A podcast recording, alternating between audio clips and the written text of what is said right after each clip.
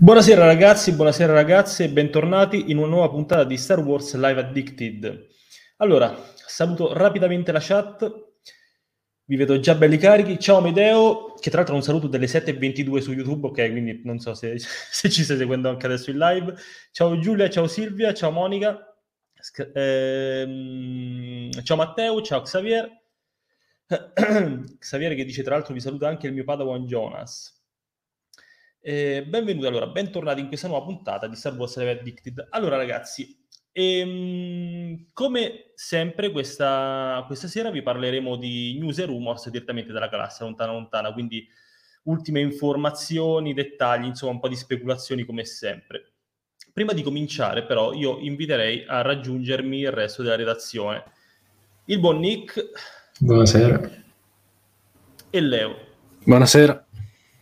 Ragazzi, questa sera purtroppo manca. Ecco, Silvia dice chi ci darà buca questa sera. Stasera manca il dottore eh, perché ha trovato di meglio da fare che raggiungerci eh, qui in live. Quindi, eh, come sempre, come ogni volta che qualcuno della redazione eh, si assenta eh, per motivi non legati strettamente alla salute, eh, vi invito a scriverci in chat come dovrà essere punito poi in privato. Quindi mi raccomando, eh, siate fantasiosi eh, e cattivi soprattutto. Allora ragazzi, ehm, Fede mi dice il casco di Wedge è eh, lì è nuovo o solo storto? Uh, non ho capito, sì, è nuovo nel senso sta lì da, da un po', da un, da un mesetto. È, è, storto volutamente, penso. È, è, storto volutamente, in realtà sono tutti un po' storti perché anche perché il casco di Wedge, visto da di fronte, è solo un, una macchia marrone. Erzola, dice Silvia, sì, assolutamente. Eh, ciao Forza Viola, ok, ciao a tutti ragazzi. allora, eh, questa settimana nella, nella, nostra, nella nostra fantasia sarebbe dovuta essere una settimana ricca di annunci, news, insomma, un, de- derivanti dal, dal, Disney Plus Day. Sappiamo tutti cosa è successo la settimana scorsa, è inutile, è inutile aprire non ci, ferite. Non ci siamo che, ancora ripresi. Esatto, è inutile aprire ferite che comunque sia già uh, faticano a rimaginarsi. Quindi direi di andare oltre. Andiamo oltre con un argomento uh, un, po', un po' scottante, ecco, uh, un po' che, che insomma fa, fatichiamo a trattare, che però va portato, bisogna, bisogna discuterne. Uh, questa settimana, nei giorni scorsi, Matthew Belloni, io lo, lo, lo, pronuncio all'italiana, suppongo che abbia origini nostrane, questo, questo, ragazzo che tra l'altro è un ex dell'Hollywood Reporter, quindi è una, è un, è una fonte eh, relativamente attendibile, per quanto possano essere attendibili certe voci ha riportato alcune notizie che ehm, diciamo hanno illustrato in maniera abbastanza specifica la situazione attuale di Lucasfilm e Star Wars. Tra l'altro il fatto che siamo uscite dopo, dopo la questione Disney Plus Day, insomma, la dice abbastanza uh, lunga. Allora, eh, Belloni semplicemente ha scritto in, in, un, in, un, suo editoriale su Pac News, ehm, ha, ha, rivelato alcuni dettagli un po' di retroscena eh, di quello che sta succedendo attualmente in casa Disney, in realtà in casa Lucasfilm per essere più precisi. La prima... Mh, il primo dettaglio che ha rivelato, che può essere preso come una cosa positiva o una cosa negativa, questo un, dipende un po' dal, da, da, dal vostro, dalla vostra tendenza, ecco, è che eh, Kathleen Kennedy ehm, avrebbe recentemente firmato un contratto, un nuovo contratto di tre anni per la presidenza di Lucasfilm. Eh, e quindi sarà con noi sarà alla testa di Lucasfilm per altri tre anni almeno.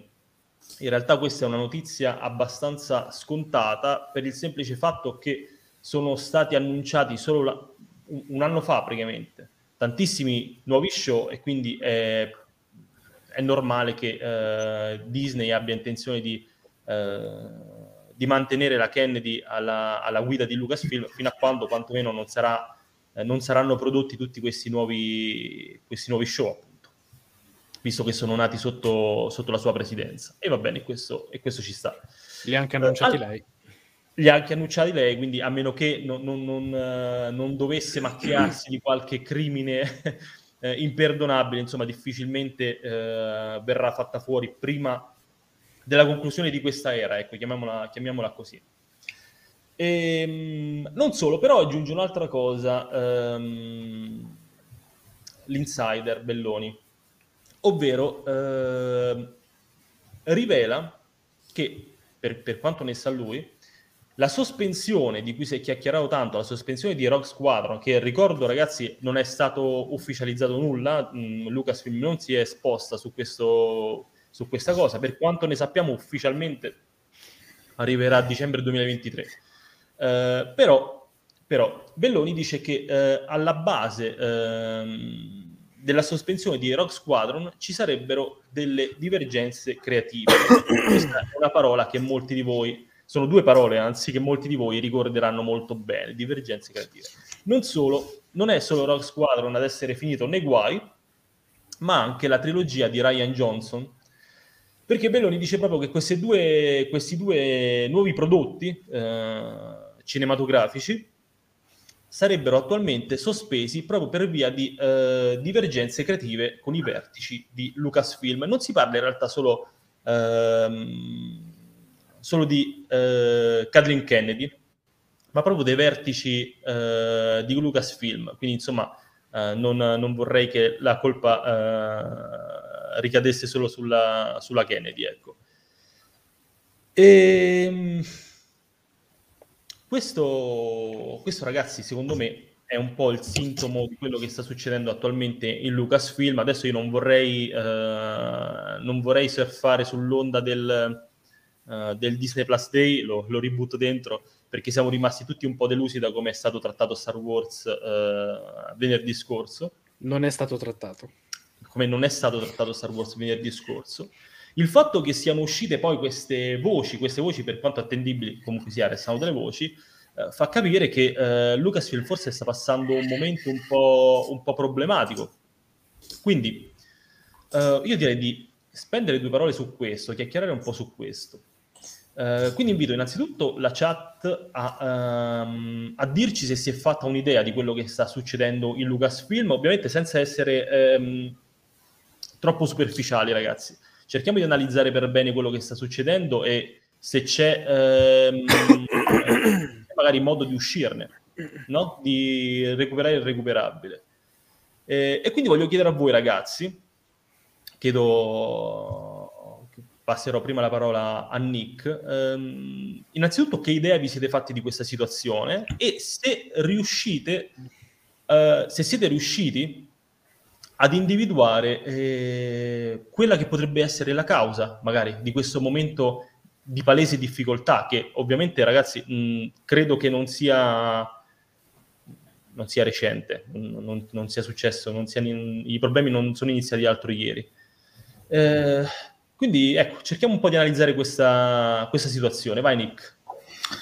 Eh, allora, premettendo la veridicità ovviamente di quanto detto da, da questo insider, che cioè, è giusto ricordarlo, insomma, è, è, per quanto abbia diciamo, un passato professionale eh, affidabile, resta comunque eh, nuovo per quanto riguarda eh, le cosiddette su Lucasfilm e Star Wars.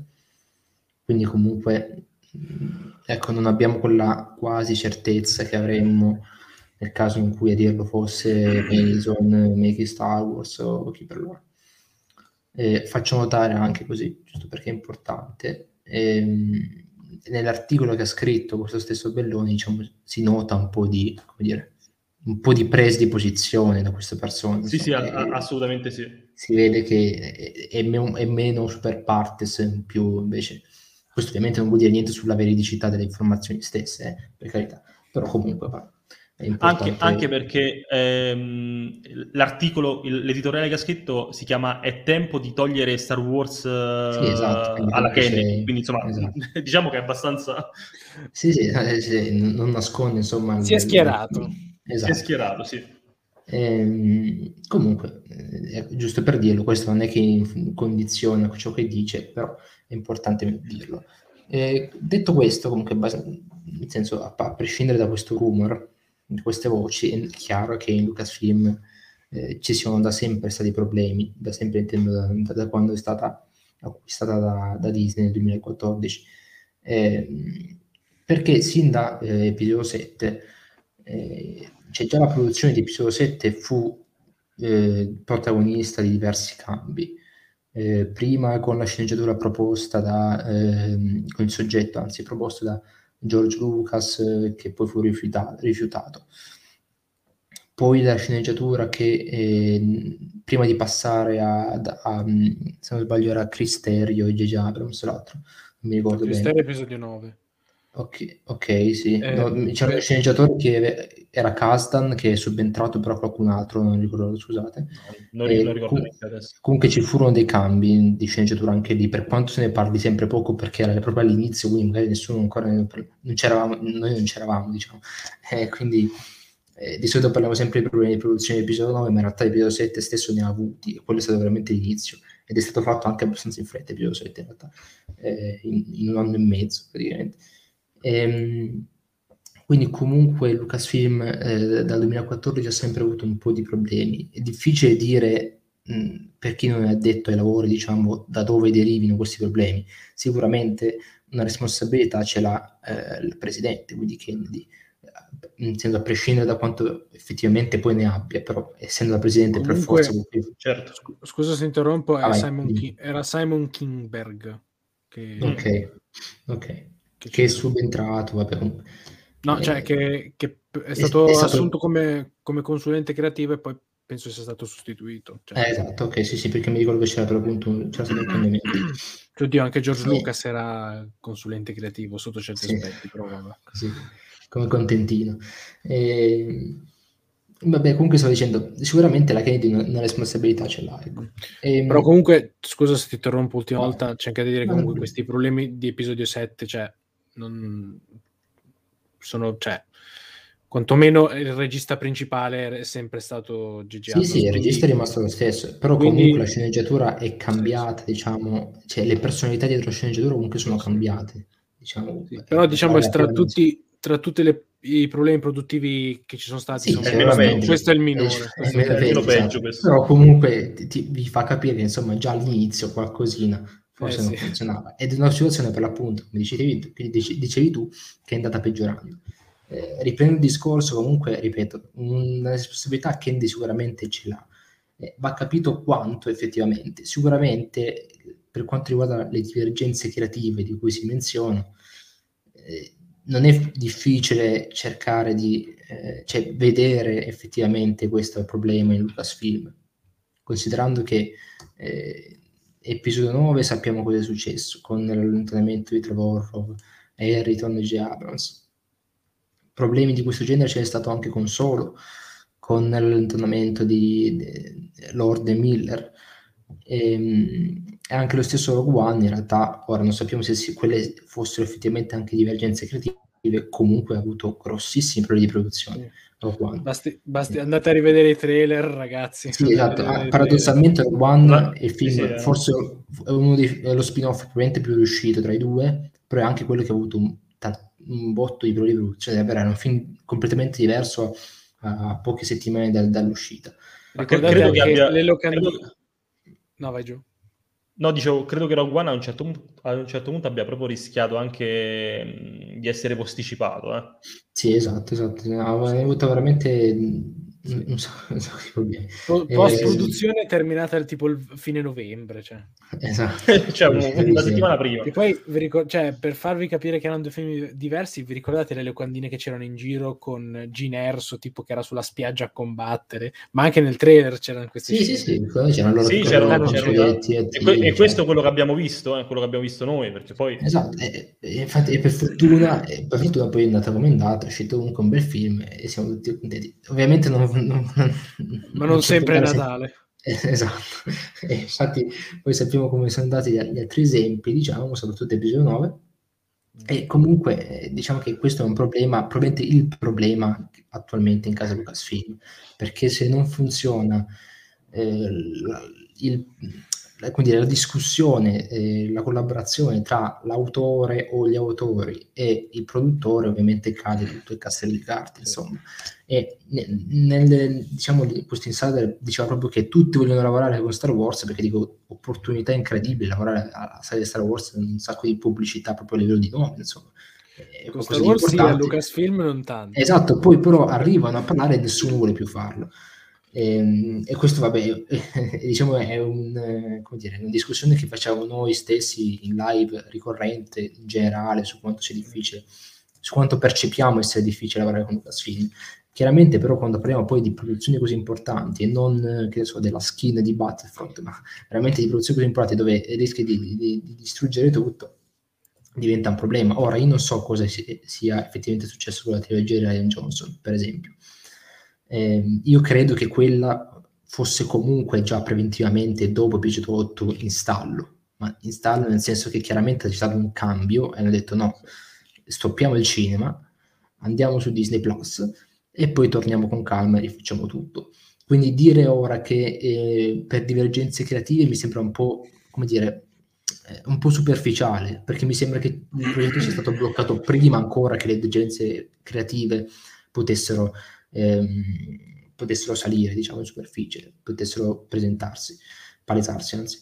Ehm, quindi ecco, mi sembra un po', come dire, un po' inutile dire ora divergenze creative, a meno che effettivamente la sceneggiatura di almeno uno dei film o il soggetto ge- generale della trilogia di Ryan Johnson fosse molto più avanti di quanto noi pensassimo e abbia subito una frenata. Ma da come ho percepito io personalmente il progetto mi sembrava che fossero davvero ancora in alto mare, cioè fosse esatto. un'idea solo. Probabilmente eh, solo il soggetto avevano deciso. Esatto. Eh, sì, esattamente, magari il, il, setting temporale, questo esatto. qui, insomma. Sì, sì, sì, eh, magari qualche quindi, chiacchierata. Ecco. Quindi divergenze creative ora mi verrebbe un po' strano da dire. Per quanto riguarda invece quello di Patty Jenkins, eh, lo trovo già più credibile perché comunque è un film che deve uscire nel 2023. Quindi se effettivamente ci sono stati problemi eh, di divergenze creative eh, tra le due entità, diciamo, è, è, possibile. Certo è che non capisco dopo, eh, dopo quanto, dopo sei anni di Lucasfilm Disney, come ancora ci sia questi problemi, cioè come ancora non si riesca a trovare una quadra ogni volta che si sceglie un regista, uno sceneggiatore, va a finire sempre così. Cioè, a questo punto chiaramente il problema, mi verrebbe da dire, non possono essere i registi e i sceneggiatori, perché è impossibile che abbiano beccato tutti quelli che vogliono fare come gli pare, poi chissà che, che no, cosa no, vogliono fare. Insomma. Cioè, alla fine parliamo di Rogue Squadron, un film su cui caccia stellari. Esatto, non è che stiamo chissà, parlando. Chissà che ti puoi inventare di così strani, insomma. e, ehm, e quindi mi, mi, sembra particolare questa cosa qui e mi verrebbe da dire allora che c'è un problema nella produzione, c'è già un problema nell'azienda che non so se parte da Kennedy, non so se parte da qualcun altro, ma comunque eh, porta, que- cioè, porta delle restrizioni, delle limitazioni troppo, tro- troppo, dire, troppo rigide, troppo rigorose. E, e, sicuramente questo è un male, perché se tu non fai lavorare le persone, poi non è che dopo ti arriva il, pro- il prodotto, l'opera, eh, tra virgolette, brutta, cioè non ti arriva proprio niente. Eh, e comunque questi sei anni hanno dimostrato, ora oggettivamente, a prescindere dalle opinioni che ognuno ha sui film e sugli altri prodotti, ma hanno dimostrato che non è che ha funzionato così tanto questo portare a limitare le cose, perché non è che episodio 7, 8 e 9 sono stati successi acclamati da tutti. Eh, chiaramente sono film problematici, comunque ognuno con, propri, con la propria dose diversa anche di problemi, ma problematici. Per cui ecco, dopo sei anni continuare ancora a insistere con questa, questo meccanismo che, ripeto, non so, è impossibile dire, cioè io come faccio a dire come parte questo meccanismo, che, che, che, che, dimensione ha, però comunque c'è un problema, questo è chiaro a tutti. Ecco, dopo sei anni ancora non averlo risolto, non lo so, eh, mi, mi, sembra, mi, sembra, un po' strano. E mi, così come mi sembra abbastanza chiaro che eh, Kathleen Kennedy sia lì eh, essenzialmente per Disney Plus ora. Cioè il fatto che Disney Plus stia funzionando comunque, che abbia dimostrato di stare funzionando davvero bene con The Mandalorian e quindi mh, mm, credo, mante- credo mantenga che... quel ruolo eh, esatto. è quello che l'ha mantenuta a galla. Perché comunque per il resto parliamo di film che hanno avuto tutti i problemi di produzione, praticamente. Eh, l'unico che non ha avuto problemi è stato l'episodio 8, eh, che, che, però ha avuto altri tipi di conseguenze. Sì. Però anche quindi... magari, però bisogna, anche, anche episodio 8 non ha avuto problemi, è stato l'unico. Però c'è anche da dire che magari anche lì hanno imposto delle cose a Ryan Johnson e noi, noi non lo sappiamo.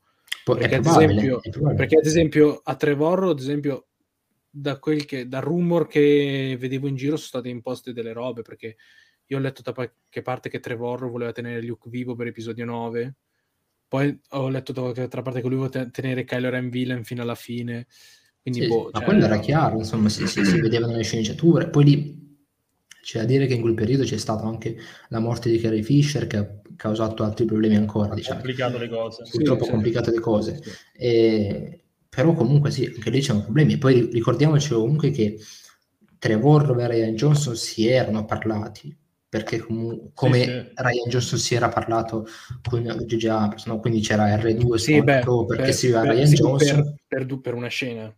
Sì, sì, però comunque anche se è una scena, cioè, significa che in quel momento eh, Trevor aveva la sceneggiatura pronta e gli ha detto a me anche... serve poi... Sto parlando, scusate, eh, sto parlando di Poe e Ray che si incontrano. Esatto, sì. Esatto. Trevor aveva bisogno di quella scena che i due personaggi si incontrassero, si vedessero, per poi avere la sua storia, eccetera, eccetera. Comunque significa che i problemi poi sono subentrati dopo. E, e insomma, così è. Prima che di... tra l'altro Scusa Gio, che tra l'altro Ray e Poe cioè, si presentano in quella, in quella, scena di episodio 8, ma in realtà già si presentavano nel romanzo di episodio 7. Sì, sì vabbè, comunque, comunque è andata bene così per, que- per, quanto riguarda quel rapporto. Perché, eh, però già, già da queste piccolezze capisci che... Allora, voglio leggere qualche commento, ragazzi, poi riprendiamo la discussione. Allora, Xavier ci eh, suggerisce di mandare il dottore in esilio su Alder che non esiste. Quindi... Oppure, oppure la fork, dice, dice Fede. Matteo, opinioni sul ritorno di Dark Horse, Dark Borze in realtà. Secondo me rischia, eh, si rischia di incasinare ancora di più il canon, ne parleremo eh, più tardi della Dark Horse, assolutamente. Francesco dice punizione per l'assenza di Francesco Savi a condannarlo a tenere chiuse le sue figures future. Sicuro sarebbe una bella condanna. Ok, qua si invisce contro il Disney Plus Day, ragazzi, sono, sono con voi. Eh, strano, non ci sono mai state divergenze creative negli ultimi anni in casa Lucasfilm, eh certo. Sì, comunque... eh, Matteo, ci vuole poco a risolvere la situazione delle divergenze creative. Insomma. Lo story, group si, lo story group si occupa di far andare avanti la storia degli scrittori, fumettisti, registi hanno il compito di renderli effettivi. No, no non è così che funziona. Eh, nel senso, Beh, è mo- molto semplicistico così. Lo story, diciamo. group, lo story group, ragazzi, non è, eh, non è né una, una polizia del canone, né ne- nemmeno sono è, è, è, uno strumento, è uno strumento a cui che il regista... Il destino di Star Wars. Lo story group è uno strumento, per appunto diceva Joe, che l'azienda Lucasfilm ha e che mette a disposizione di chi si occupa di Star Wars di lavorare al meglio a Star Wars. Ma non è, non è il, il canon gruppo, ok? Cioè, lo studio gruppo non per forza si occupa di, di mantenere intatto il canon si occupa semplicemente di non permettere di, di inserire nell'universo di Star Wars cose che non c'entrano niente con Star Wars. Cioè, se un regista dice, guarda, voglio parlare di questo personaggio e fargli avere questo, questo, esatto. questa backstory dove lui va lì, dove menziona un pianeta, è possibile, quel pianeta lì a quel tempo è stato distrutto o è ancora intero, ad esempio. No? Cioè, quel compito lì, non pensate a un come dire, a, veramente alla polizia del canone, hanno lì c'è un'incongruenza. Sì, fanno anche quello, ma nel caso di cose grosse, importanti, non, non per forza se c'è una cosa piccola, eh, sono obbligati a fermare il... Anzi, anzi spe- spesso ho paura che non vengano neanche interpellati, cioè abbiamo avuto già qualche... No, eh, caso... ma, eh, poi in particolare per quanto riguarda i film, è chiaro che ci sia sempre una libertà creativa superiore rispetto a altre opere, eh. cioè nel senso è molto più probabile che la cosa del canone si mantenga intatta eh, si mantenga intatta, intatta tramite fumetti, libri, eccetera, eccetera, rispetto alle produzioni, sia film che serie tv, perché ad esempio anche The Mandalorian ha delle libertà creative che magari non vanno, eh, non, non, va, non, creano incongruenze, però comunque si vede che siano che sono libertà creative, cioè sono retcon, tra virgolette, ad esempio anche solo il fatto della Dark Saber, dei Mandaloriani che sono di nuovo tutti distrutti, quando noi li avevamo lasciati comunque che, con un lieto fine, tra virgolette. Eh, è chiaro che lì non è, che, non è che lo stesso gruppo interviene e blocca una sceneggiatura di una serie tv da milioni di do- dollari per dire no guarda non potete certo. fare poi più che altro lì c'è Filoni che può fare mi sa che Filoni Vabbè, può, può fare quello che vuole c'è Filoni, Filoni eh, ma, ma, ma, credo che Filoni faccia comunque sia parte dello story group in qualche modo cioè, poi, sì, a, a, sicuramente possiamo... parla di una volta a una celebration mi ricordo che hanno parlato lui e, e Hidalgo sul palco assieme cioè. Sì, sì, ma sì, sì, sono, ma so, sono loro, comunque sia lui, Dalgo e c'è mm, quell'altro ragazzo. Par- Matt Martin. Eh, Matt Martin sì. che è molto attivo su Twitter. E mm, allora, aspetta, continuo con la, car- con la carrellata di commenti, commenti. Non riesco a parlare stasera. Ciao Luis. Eh, forse ora dice dei cambi andrebbero fatti. Ciao Cinema Star Wars. Uh, Silvio dice: Ma veramente stanno sempre a levigare e alla fine ne risente tutto il sistema, compresi i mostruosi ritardi alla, dovuti alla crisi Covid. Sì, comunque. Eh... Dopo, dopo, vorrei fare un attimo il discorso sulla questione canone, però per adesso vorrei sottolineare anche una cosa, cioè il caso più grave, cioè tralasciando che problemi per divergenze creative, io mi ricordo che la, cioè, quando Trevor ha abbandonato hanno dato come motivazione ufficiale divergenze creative. Sì. Beh, comunque sia, è, è, un, è, una cosa molto generica proprio perché no, non è che vengono a dirti per filo e per segno quello che è successo, cioè è, una, sì. è un momento generico, divergenze creative. Sì. Però comunque il caso, cioè, il caso più grave rimane secondo me e rimarrà sempre quello di Lord e Miller. Cioè, com'è mm. possibile che tu, cioè, avevano già girato buona parte del film e tu poi te ne accorgi, ah ma state girando questo film, ma noi non ce ne eravamo accorti. Cioè, Difatti, no, poi eh... chiaramente c'è, no appunto, nel senso c'è una produzione che probabilmente è troppo invasiva rispetto sì, ho capito, ma la cosa, no, ma lì la cosa ridicola è che le riprese erano già iniziate, cioè loro non sì, si sì, sono resi chiaro. conto di aver approvato un, di aver letto. Ma in, in, in realtà ad un certo punto sarà successo qualcosa, avranno visto un po' di girato e qualcuno. È, è difficile, come ha detto Nick, mm, da, da, dal nostro punto di vista è molto è, è complesso capire veramente cosa sta succedendo sì, in Lucasfilm. È veramente molto difficile, possiamo solo speculare un po'. Paolo Anders dice divergenza creativa è come varie ed eventuali, ma è esattamente, è, è davvero così. Silvia Nick ha fatto un'analisi molto oggettiva che condivido, ma aggiungo che se qualcuno della Lucasfilm assistesse alle live di Star, eh, Star Wars Addict avrebbe già risolto metà delle divergenze. Bisogna segnalargliele.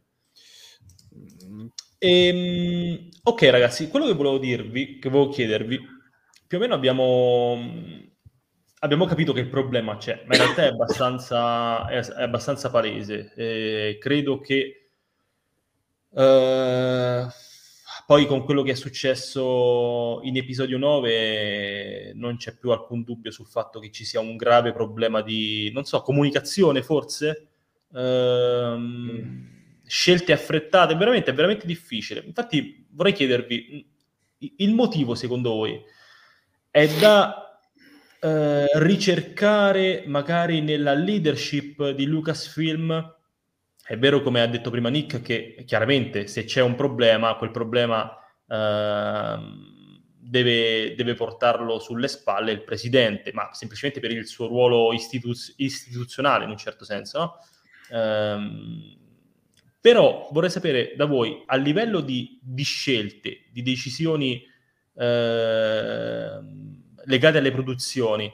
È veramente la Kennedy il problema di Star Wars? Perché la, la Kennedy è un personaggio eh, che sta perdendo molta creatività, eh, molta, mh, mm, scusatemi, eh, molta autorevolezza.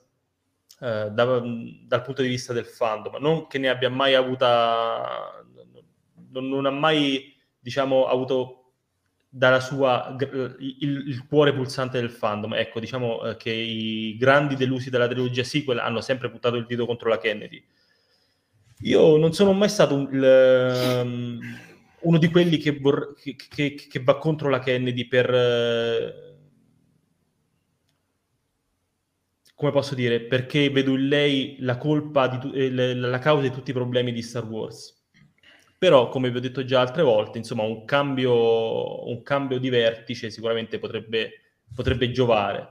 Secondo voi poteva fare qualcosa di più? La, la, Kennedy è sua la colpa? Non è riuscita a, a, risolvere i problemi interni di Lucasfilm? Non è riuscita a gestire forse il... anche se questo è improbabile dal momento che la Kennedy resta una, una, una grande produttrice cinematografica comunque non è riuscita a, ge- a, gestire il carico comunque sia che portava con sé questo brand. Vi siete fatti un'idea su questo? Ma uh, vorrei rispondere io. allora, Vai. io non sono mai stato un amante della Kennedy, lo ammetto. Poi c'è anche da dire che ovviamente non possiamo attribuire, cioè non bisogna trovare il capro espiatorio. Il capro espiatorio non esiste, ma non lo dico per fare il democristiano. Semplicemente ognuno ha il suo ruolo. Uh, poi vabbè, ad esempio, mi vien- io mi sono chiesto, ma scusa, ma eh, rompono le balle, cioè eh, rompono le balle ai registi degli spin-off e poi non rompono le, però le balle alla... Adesso tralasciando cosa possiamo pensare dei sequel e tutto quanto, sui discorsi di coerenza di qua e di là, non rompono le balle, eh, rompono le balle ai, eh, ai registi degli spin-off che lì in teoria fanno loro e via, basta, però non rompono le balle ai creativi della sequel che dovrebbero parlarsi e creare una macrotrama coerente. Eh, ripeto, a prescindere dai, dis- dai, discorsi di coerenza e tutto. Eh, questo mi fa, un, mi fa, un, po' ridere, sinceramente. Eh, più che altro, poi, poi vabbè, magari qualche, qualche piccola colpa, ma secondo me ce l'ha anche Disney. Perché magari Disney non ha capito che magari Star Wars era una cosa un po' diversa dalla Marvel, quindi eh, boh, magari ha dato delle scadenze, cioè loro hanno, hanno investito comunque 4, 4, miliardi, mi pare, e volevano recuperarli entro 8 anni, quindi hanno dato per i film hanno dato delle, date, dalle, delle, delle, scadenze molto ravvicinate. Quando secondo me per, per un progetto come la sequel, che era molto importanti serviva più tempo, secondo me. Serviva uno o due anni in più. Per, Assolutamente per sì, concordo. Per quanto riguarda la Kennedy, poi dico l'ultima cosa, cioè, cioè, ok, lei è una produttrice di successo, elogiata da Lucas, da Spielberg, tutto quanto. È stata anche il braccio destro di Lucas però eh, il, non è proprio questo il problema. Cioè, nel senso, il fatto di aver assunto, di aver messo a capo di Lucasfilm il braccio destro di Lucas, che sappiamo che lo stesso Lucas era una persona con, con il quale era difficile lavorare. Cioè, difatti per la, per la prequel, eh, scusate, per la prequel nessuno è voluto tornare. Chissà come mai. Quindi, boh... Eh, secondo me potrebbe essere anche questo il problema. Ripeto, non per sparare tutto su una persona perché il capo espiatorio non ci deve essere mai. Però allora, questo guarda, dovrebbe far pensare. Io, io concordo con te su tutto, letteralmente. George Lucas, era, George Lucas era sicuramente una persona molto difficile, eh, ha, ha, avuto le sue colpe, ha, avuto i suoi, ha fatto i suoi sbagli, la prequel comunque sia ne è un, un esempio, ma non per la prequel in sé, eh ma proprio per il modo in cui ha lavorato e non ha lavorato. Um, però la differenza tra George Lucas e la Kennedy è che George Lucas era un creativo e George Lucas comunque sia resta un ottimo soggettista. E mh, mm, quando hai un buon soggetto dalla tua, eh, sì, può andarti male la regia, può uscirti un pasticcio come può essere qualche sequenza della trilogia prequel. Eh, però hai lo, hai lo, scheletro di ferro, no? hai, il, um, hai, la spina dorsale, che comunque sia uno degli elementi più importanti. Ecco. Eh, la Kennedy non è una creativa, la Kennedy è una produttrice che sicuramente sa benissimo come far uh, tornare i conti, sa benissimo come gestire un'azienda, però poi... Uh, deve circondarsi delle persone giuste per uh, creare un determinato tipo di prodotti. E a me sembra che uh, si siano incarogniti in un certo senso con J.J. Uh, Abrams, perché lui era una persona che diceva sempre sì. e per questo con Abrams non hanno avuto uh, divergenze creative, per questo poi l'hanno richiamato per episodio 9 quando ci sono stati i primi, i primi problemi. Beh, oddio, con Abrams, cioè da quel che so io, tipo Abrams e lo Story Group non è che avessero tutti questi rapporti d'amicizia. Infatti, eh, secondo, me, so. eh, secondo me anche Abrams, secondo me lui voleva fare determinate cose in episodio 7 che non, gli, non gliel'hanno consentito, a mio parere è tipo Palpatine, perché secondo me lui lo voleva fin dall'inizio, secondo me, ripeto. Sì, e poi, per, per, dato che comunque lui era l'ultima spiaggia per episodio 9, perché Johnson non poteva, Trevorrow se n'è andato, secondo me lui ha detto ok, va bene, però faccio tutto io. Difatti, eh, mi pare che l'ha detto anche Dalgo su Twitter, eh, episodio 9 è stato fatto quasi completamente dalla Bad Robot. Sì, ha, partecipato comunque sia alla Bad Robot. E, ehm, comunque, ecco, secondo me il problema resta quello, il fatto che che la Kennedy comunque sia deve fare affidamento su, su, su un gruppo affiatato ecco, per portare avanti le produzioni e credo anche che eh, debba il suo posto a, a Filoni e Favreau perché se Mandalorian non fosse, non fosse stato il successo che è stato credo che la Kennedy sarebbe non, starebbe lavorando altrove a questo punto. Credo che veramente con Disney Plus, sia, come diceva prima Nick, si è, si è, si è salvato il lavoro assolutamente. Mm. Perché uh, le produzioni cinematografiche, al di là che possano piacere o no, eh, non, stia, non, sto, non, non sto parlando di questo, perché non è questo il problema, è proprio a livello di produzione, sono state così problematiche che veramente la, la prima testa che sarebbe dovuta cadere appunto era quella della Kennedy, così non è stato proprio perché con Disney ha fatto un buon, un buon lavoro. Eh, ecco qua. Ehm, allora, leggo qualche altro... Poi sì. dico solo l'ultima cosa. Sì, sì, vai. Cioè, quello che mi preoccupa è appunto quanto, si, quanto questa situazione possa andare avanti. Perché mi ricollego anche a una cosa che ha detto, che ha scritto Nick eh, sul nostro gruppo in settimana. Cioè, hai avuto problemi con una come la Jenkins, io ti voglio vedere con Waititi.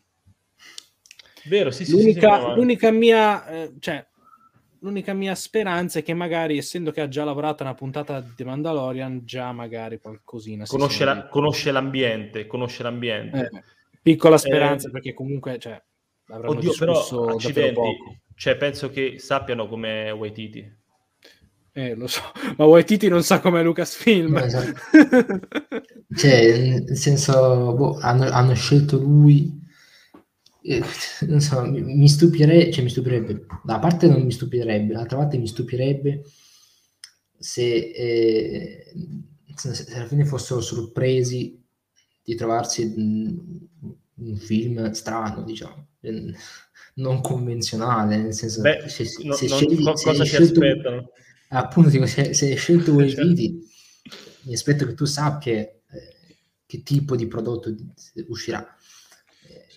Però, ripeto, parliamo di Lucasfilm, infatti, come Leo menzionava quello che avevo detto io, eh, giustamente, nel senso, eh, se, se, tu non riesci già a parlare con Patty Jenkins, che al di là di tutto non mi sembra questa, un, questa autrice una personalità, insomma, esatto che vuole distruggere, fa un film su, sugli X-Wing, cioè, insomma. Eh, che tra l'altro, eh, scusa una cosa.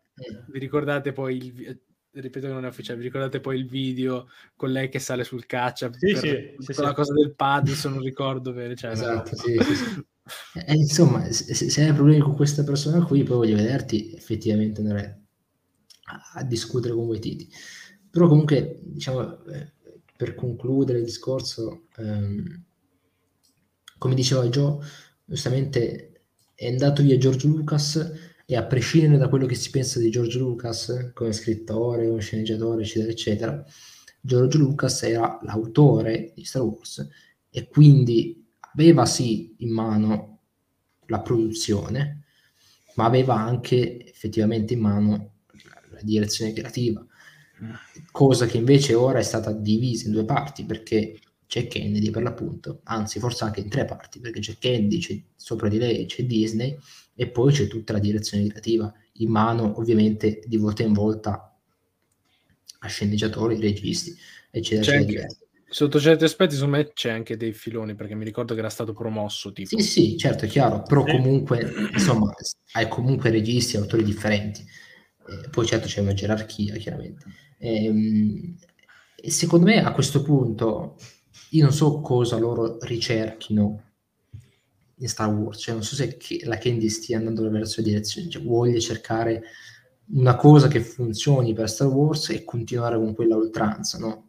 Ad esempio, il Marvel Cinematic Universe fai film così, quello continua oltranza perché funziona fare film e poi collegarli. Non so se Kennedy vuole per appunto trovare una quadra specifica oppure semplicemente andare avanti, eh, diciamo a, tes- eh, a- a tastoni fino a trovare film giusti, storie giuste, eccetera, eccetera. Per me non è che ci sia un, um, una cosa migliore dell'altra, però al momento mi sembra che non ci sia nessuna delle due cose, cioè che non si sia fatto una vera scelta. Ecco. Per me semplicemente ora la soluzione che io proporrei, la soluzione umile diciamo, che posso proporre io, cioè la cosa che più che proporre che vorrei vedere semplicemente osservare questi, cioè, vivere questi film a prescindere da, da- da- da- cosa siano, da come siano, e poi eh, diciamo discutere, riflettere su quale abbia funzionato e quale abbia funzionato meno. Perché se non escono i film, non sapremo mai cosa ha bisogno di, eh, cosa Wars- di che cosa Star Wars abbia bisogno. Capite? Cioè, troviamo, rimaniamo sempre qua nel limbo perché no, vabbè, sta cosa probabilmente non funziona, divergenze creative. Questa cosa qui no, non facciamo divergenze creative.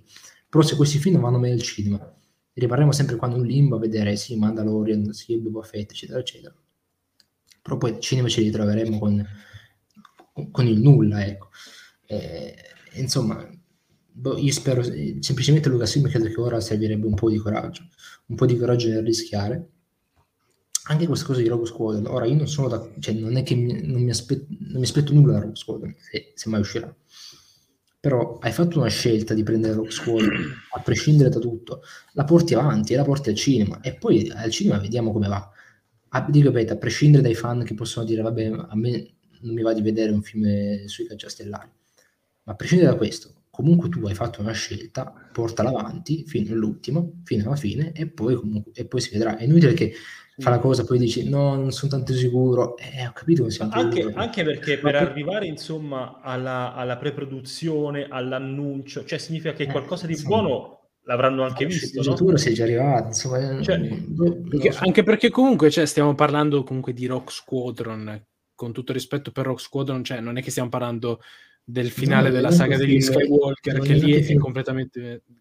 così, neanche film così, così rischioso per l'appunto, quindi Esatto, non lo so. cioè, non trovo, Cioè, non poi, trovo poi che magari abbiano compreso che non è il film adatto per riportare Star Wars al cinema, ci sta. E sì, siamo ma tutti- do- penso siamo se- tutti d'accordo. Cioè, non cioè, dovevano capirlo fin da subito. Cioè, E questo do- sì, ok, ma infatti io voglio credere che magari sia momentaneamente sospeso. Adesso, cioè, mm, io un po' come... No, no, a me piacerebbe, piacerebbe vederlo. Allora, a me piacerebbe vederlo come, mini- come una miniserie. Perché il problema è andare al cinema, cioè su Disney Plus ci guardiamo qualunque cosa. Cioè, immaginate Andor è una serie, immaginate il film su Cassian Andor. Sì, beh, cioè, pesante. No, invece, però se comunque Rock Squadron io come serie la vedo volentieri, però se devo uscire di casa e andare al cinema se devo uscire di casa. È, è- Sì, è esatto, uscire, è uscire esatto. di casa il problema. cioè, No, ma io infatti il problema secondo me è semplicemente ora, per appunto come diceva Joe, semplicemente se tu me l'hai eh, cambiato di posto, quindi non, non, esce il 2023, il 2023 esce Vecchia Repubblica, Altra Repubblica, quello che vuoi, e poi lo rivedo dalla scuola del 2024, 2025. A me fastidio non dà, nel senso sono ripartito con un altro film, poi c'è questo intermezzo, diciamo, mentre tu lavori ad altra roba magari anche più importante, e poi si torna al cinema a vedere la roba grossa se hai un'idea che tu reputi eh, interessante, potenzialmente interessante, anche se è un'idea che parla di caccia nella trilogia originale, mi va bene, cioè, va bene nel senso, io posso dire personalmente no, questa cosa non mi interessa tanto, però se tu reputi che è potenzialmente eh, interessante, efficiente, mandala avanti. però la devi mandare avanti, cioè non è che me, me, me l'annunci e poi dici no, no, ci, ci ho ripensato. Sì, sì. Eh, così non funziona né per me che già non avevo interesse e né per te che avevi in mano la sceneggiatura, avevi in mano il soggetto e quindi sai di cosa si, si, di cosa sarebbe, si sarebbe trattato, insomma. E quindi così è chiaro che non possa funzionare. Cioè, se non fai uscire roba, come facciamo noi, sia noi fan, sia voi produttori, scrittori, creativi, eccetera, eccetera, a capire dove bisogna andare? Eh, rimaniamo in un limbo. Anche perché, perché altro, la, cosa, uh, la, cosa, che mi... Oh, vai, vai, Leo, scusami. Dico solo l'ultima cosa, più che altro il problema Nick secondo me è che, cioè, rimandarlo, ho capito, ma a, qu- a quando rimandarlo? Perché abbiamo un film di Star Wars ogni due anni, non è che abbiamo anche, anche perché, ragazzi, anche perché Quello, ragazzi, secondo me eh, Dico... eh, queste, queste, date sono state scelte per alternarsi con Avatar, che dubito sì. vogliano far uscire i film contemporaneamente ai sequel di Avatar. No, ma poi, 2023, poi, 25 e 27. Lo stesso Bob Iger comunque diceva che eh, Star Wars non, cioè non, avrebbe più fatto cadenza annuale Star Wars avrebbe cambiato due anni ora sicuramente ci, ci sarà centrato anche a Avatar ovviamente ma anche per eh, dare il tempo chi sì, va a occuparsi di Star Wars di riflettere, ragionare, costruire, organizzarsi, diciamo. Ma Però, appunto, insomma, vediamo. appunto per questo che non lo stai alternando, io non farei Rock Squadron perché cioè, Rock Squadron è uno, no, spin-off, farei... cam- è uno spin-off camuffato. No, ma non lo farei nemmeno io Rock Squadron, insomma. Però, il, il, bello era ripeto, i, i... Sì, sì, vai, scusa Nick. No, dicevo, eh, ripeto, io Star Wars, ehm, scusate, Rock Squadron non lo farei nemmeno io, è chiaro. Però visto che ormai c'è, intendo nei, nei, nei pensieri della gente, nei, nei, loro pensieri, non ha senso secondo me tirarsi indietro ora, questo sto dicendo. Fai una serie TV. Che, eh, sì, magari fai una, sì, chiaro, magari fai una serie TV, però comunque non è la stessa cosa, insomma, cioè, mi, mi, mi devi organizzati, non so come dire, eh, hai avuto quest'idea, eh, almeno porto alla conclusione, serie TV, film, quello che ti pare però porta alla conclusione, ecco, non lasciarla lì a casa, perché è chiaro che poi dai un brutto segnale sia ai fan, sia, sia insomma chi si occupa il, il punto è che, come dice Nick, giustamente la cadenza eh, alternata, diciamo, un anno, un anno sì, un anno no, è, è, utile anche ai fini della produzione perché comunque sia uh, gli showrunner, comunque sia chi produrrà quel film, ha molto più tempo per, uh, per il processo di pre-produzione, scrittura, casting, eccetera, eccetera. Il problema è che Rogue Squadron avrebbe dovuto iniziare le sue riprese eh, già l'anno prossimo, giustamente tra qualche mese. Tra qualche mese. Il, arrestarsi adesso, cioè quindi far, far, far iniziare di fretta un Grazie Leo. Ho un, rumore, un rumore strano. No, scherzavo. Iniziare, iniziare, il processo di produzione di un nuovo film così all'improvviso va, a, va ad ammazzarti quel vantaggio che tu ti hai ricreato con la produzione alternata, ecco. chi è questo, questo eh, signore? Eh, chi, eh, chi sarà? Chi sarà? Bandiamolo, loro banno. Bannano. Eh, e quindi ecco, anche se i, quando sono usciti i rumors sul film dell'Alta Repubblica, slash Vecchia Repubblica, che ancora non si è ben capito, mm-hmm. ehm, l'insider di turno, adesso non ricordo chi fosse, Mason, ha detto no? che... Chi? Mason? Credo Mason.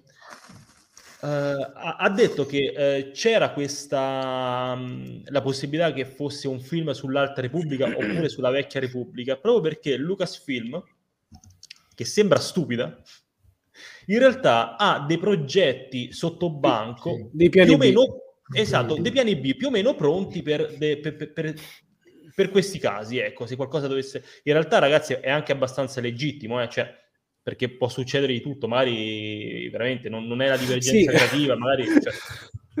Mi fa ridere che il, film, che il piano A è Rock Squadron e il piano B è il film sulla vecchia Repubblica. Ma come state messi? Perché? Perché sono, perché sono e, e non, voglio, non, voglio, insultare gratuitamente, cioè non prendetemi come un hater. Voglio che, che, capiate il significato letterale di questa parola. Sono dei codardi, cioè hanno paura, hanno paura di azzardare. E co- cosa tornano nel, al cinema con Star Wars? Con un film sui caccia. Cioè, proprio ragazzi, una cosa che vediamo da 50 anni. E... Sì, che poi, cioè, nel senso, non so veramente co- cosa hai da perdere. Ora, a parte le, Hanno il operazioni, le, le il operazioni diciamo economiche chiaramente, però a livello proprio non di, di- di impatto sul mercato, su- sui fan, cosa hai da perdere? Da dire ho paurissima che- Sì, sì, cioè la, senza- allora, la- la sensazione che mi danno è quella, poi magari è tutt'altro, però la sensazione che ho, ma questo da tempo, è proprio di avere paura, di non azzardare e non azzardando rischi di incespicare poi come è successo con episodio 9, come è Sì. successo, ma episodio 9 è l'esempio più lampante perché lì è proprio, c'è stato proprio un passo indietro perché avranno avuto paura di qualcosa, sicuro. E poi a leggere con, la, eh, la- la sceneggiatura, esatto, a leggere la Ma- sceneggiatura di Trevorrow però- posso immaginare. Trevorrow comunque bisogna anche dire che è stato bisogna ricordare che è stato licenziato prima che uscisse episodio 8.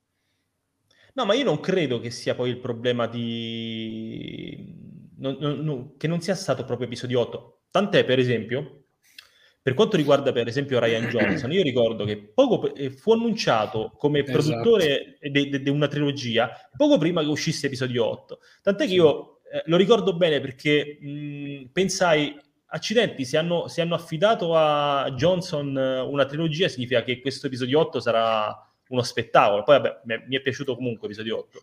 Sì, Gliel'hanno- Eh, Gliel'hanno affidata scusa, dico solo una cosa, gliel'hanno affidata perché si sono trovati a lavorare bene con lui. Questo mh, penso che sia una cosa Sì, risaputa. e poi eh, un paio di Sì, cose sì. su questa cosa qui. La prima è che eh, episodio 8, io non so se vi ricordate, ma era stato presentato, cioè si vedeva che ci credevano tanto, molto più rispetto a episodio 7 probabilmente, perché comunque era stato presentato come, eh, cioè, cioè come un film che dichiaratamente, cioè esplicitamente andava a cambiare le carte in tavolo, diciamo, no? Mi ricordo anche un po' esageratamente, ma a livello promozionale ci sta Sì, sì, sì. che dicevano eh, i segreti della forza, robe, robe giganti, no?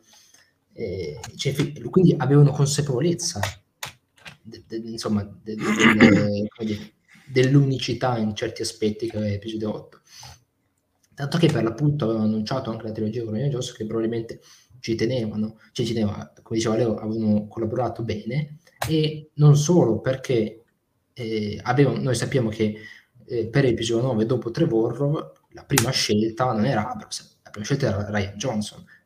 Dopo insomma dopo ehm, dopo la mano di Trevorrow quindi comunque c'era eh, cioè non è che odiava Ryan Johnson. Ma ha rifiutato lui, giusto? Si è rifiutato Doveva- perché mh, eh, doveva fare stava, Knives Out. stava lavorando su Knives Out Sì, a, a- e parte quello era- penso che neanche volesse, secondo me impegnato. così. Poi chiaramente era anche un rischio, ma io penso che se avesse avuto tempo, insomma, io Ryan Johnson l'ho sempre visto molto disponibile. Sì, sì, propositivo, sì, assolutamente. Eh, e per l'appunto avevano chiesto proprio a lui per l'episodio 9, eh, lui non era impegnato e quindi si sono rifugiati, tra virgolette, con J.J. Abrams. E quindi non è che mi sembra che ci sia proprio tutto questo, eh, come dire, questa lontananza, dire oddio Ryan Johnson, stiamo attenti. Ehm, però resta il fatto anche che comunque dopo quanto?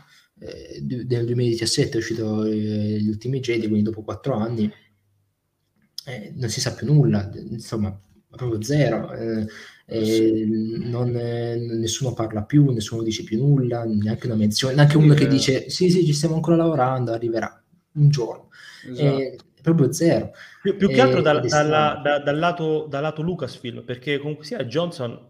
Una volta aveva Johnson- detto a me un paio di, no, ma un paio di volte in realtà, un paio di volte Sì, anche sì, diceva, no, no, ancora, sto- diceva lui, proprio detto l'ultima volta, l'ultima dichiarazione mi ricordo era, sto aspettando loro, dicendo, dicendo, io Esatto. comunque, io quella roba lì, Aspetta, io sono aspetta, L'anno scorso Esatto, io sono, sono disponibile, no? però no- cioè, non dipende da me, sto dicendo, nel senso dipende da loro che hanno le loro cose. Cioè, secondo me, secondo me, secondo me dopo, dopo l'annuncio, cioè, credo che si siano troncate le comunicazioni tra Johnson e Lucasfilm, cioè lui non, non ha saputo più niente no, e quindi esatto. va avanti col suo lavoro. Poi più che altro adesso, cioè, tu hai annunciato, cioè, hai annunciato una trilogia su Ryan Johnson prima del film, perché secondo me se avessero aspettato dopo il film non l'avrebbero mai annunciata. Mm. Disney, o meglio, Disney avrebbe proprio detto no, state fermi tutti qua, non fate niente. Adesso è anche il problema che se, se mh, adesso, dato che comunque eh, è stato un film molto, episodio 8 è stato un film molto divisivo, da una parte se, lo, se l'annunci eh, alcuni fan potrebbero eh, alzare le antennine e dire no, eh, Però eh, se, mm, se, se dici di no, eh, da una parte hai illuso quei fan che hanno amato episodio 8. Quindi sì, cioè, è palese, è palese che in, poi, sono proprio in un vicolo cieco. Eh, però attenzione anche a una cosa che, che, diciamo anche sempre. Noi parliamo degli appassionati da una parte e dall'altra, ok? Cioè di chi ha amato, di chi ha detestato episodio 8. Ma se Ryan Johnson domani facesse un film, che so, Vecchia Repubblica, e nel trailer ci schiaffano, che so, Darth Revan che ammazza gente con spade laser, cioè, non è che la gente dice, ah no, cavolo, questo film di Ryan Johnson non ci vado al cinema perché mi fa schifo. 2 miliardi di prevendite. Hanno pre, pre, prenotano 4, 4, 4, sale per vederselo tutte assieme, nel senso, non è che eh, stanno lì a dire no, perché ovviamente quello che conta a livello di botteghino, intendo, è il pubblico medio, casual, tra virgolette, che va al cinema a vedere Star Wars, che va al cinema perché vede le spade laser, roba, gente che combatte, e neanche, magari neanche sa chi è Ryan Johnson, capito? Perché magari neanche sì. importa tanto vedere chi è il regista dietro. E, insomma, quindi mi sembra anche un po', come dire, stare lì sull'attenti perché, oddio, il fandom chissà che cosa dice, sembra un po' superficiale farlo, perché non è che il fandom ha tutta questa capacità decisionale di boicottare il film a livello ampio, intendo. Cioè, quindi non lo so. Più che altro, cioè, non penso che... Sarebbe una paura penso... un, po', un po' eccessiva. Ma per esempio è come la questione del, di quando si parla di solo, no? Molti dicono che il flop di solo sia stato dovuto al, boi, al boicottaggio dopo episodio 8. Io non, sinceramente no. non ci ho mai creduto particolarmente, no. perché per eh, quanto no, possa farti schifo un film... Esatto, cioè per quanto possa farti schifo un film, cioè tu puoi vederti poi... Bisogna proprio pensare, bisogna proprio pensare che non è che cioè, fuori internet c'è una realtà, insomma, non è che eh, la gente non ha quel potere di... di ma, ma, ma, pensa, ma pensa Nick, cioè, però, però c'è anche esempio... da dire che veniva fuori cinque mesi dopo, quindi... No, ma, ma infatti lì il problema di solo è stato quello. Il problema è eh, stato se quello... Veniva fuori, se veniva fuori, se Rogue One veniva fuori eh, cinque mesi dopo, che ne so, episodio 7... Mm, cioè... Vabbè, allora, allora Rogue One no, è un film... Poi Sto dicendo che, il problema di solo... Già metti Vader nel, vedi, eh, Vader nel trailer, ragazzi. Sì, ma il problema di solo è, è dato male solo perché è, stato, è uscito troppo dopo episodio 8, ma non perché era episodio 8, perché è uscito troppo dopo Star, cioè un film di Star Wars, intendo. E poi perché è stato promosso male, cioè nel senso l'hanno buttato lì perché all'epoca, disse anche Bob Iger, erano lì propensi a dire eh, schiaffiamo ma... film come facciamo con, Marvel esatto. e vediamo come va. È andata male Infatti... e detto Lucasfilm voleva, mi pare che loro volevano posticiparlo a dicembre, solo che Disney mi pare che non ha voluto perché appunto voleva fare questo esperimento. Volevano vedere esatto, se, sì, sì. se, Star Wars si prestava al esatto. film. Sì, sì, perché mi, mi ricordo la strategia Bob Marvel. Che, Bob Iger che disse proprio mi prendo la responsabilità perché la decisione è stata mia, disse proprio, cioè di mettere solo lì.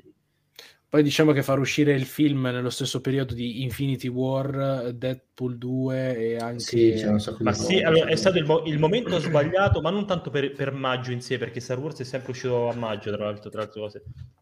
Perché c'era comunque sia una concorrenza spietata. Il film usciva pochi mesi dopo episodio 8, quindi si, non c'era l'atmosfera da evento.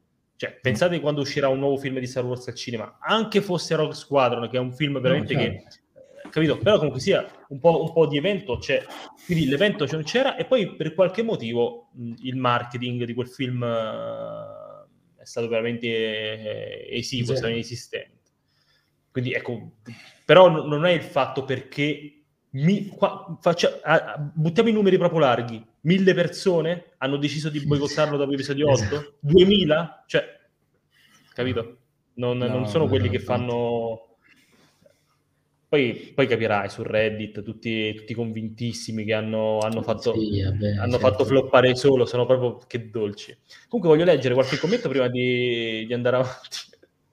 Eh, Benjamin dice: Concordo con il fatto che la Kennedy pensa a fare film per soldi e non pensa alla cre- creatività, cosa che può contrastare con il tema Star Wars e il continuo tra un film e l'altro. Allora, guarda, no, non intendevo in realtà che la Kennedy pensa solo ai soldi intendevo il fatto che la Kennedy ha una mentalità da produttrice, da businessman, businesswoman, e, ehm, e ci sta, è il suo lavoro, io penso che lo faccia anche con passione, non credo che la Kennedy abbia bisogno di, di arrotondare lo stipendio.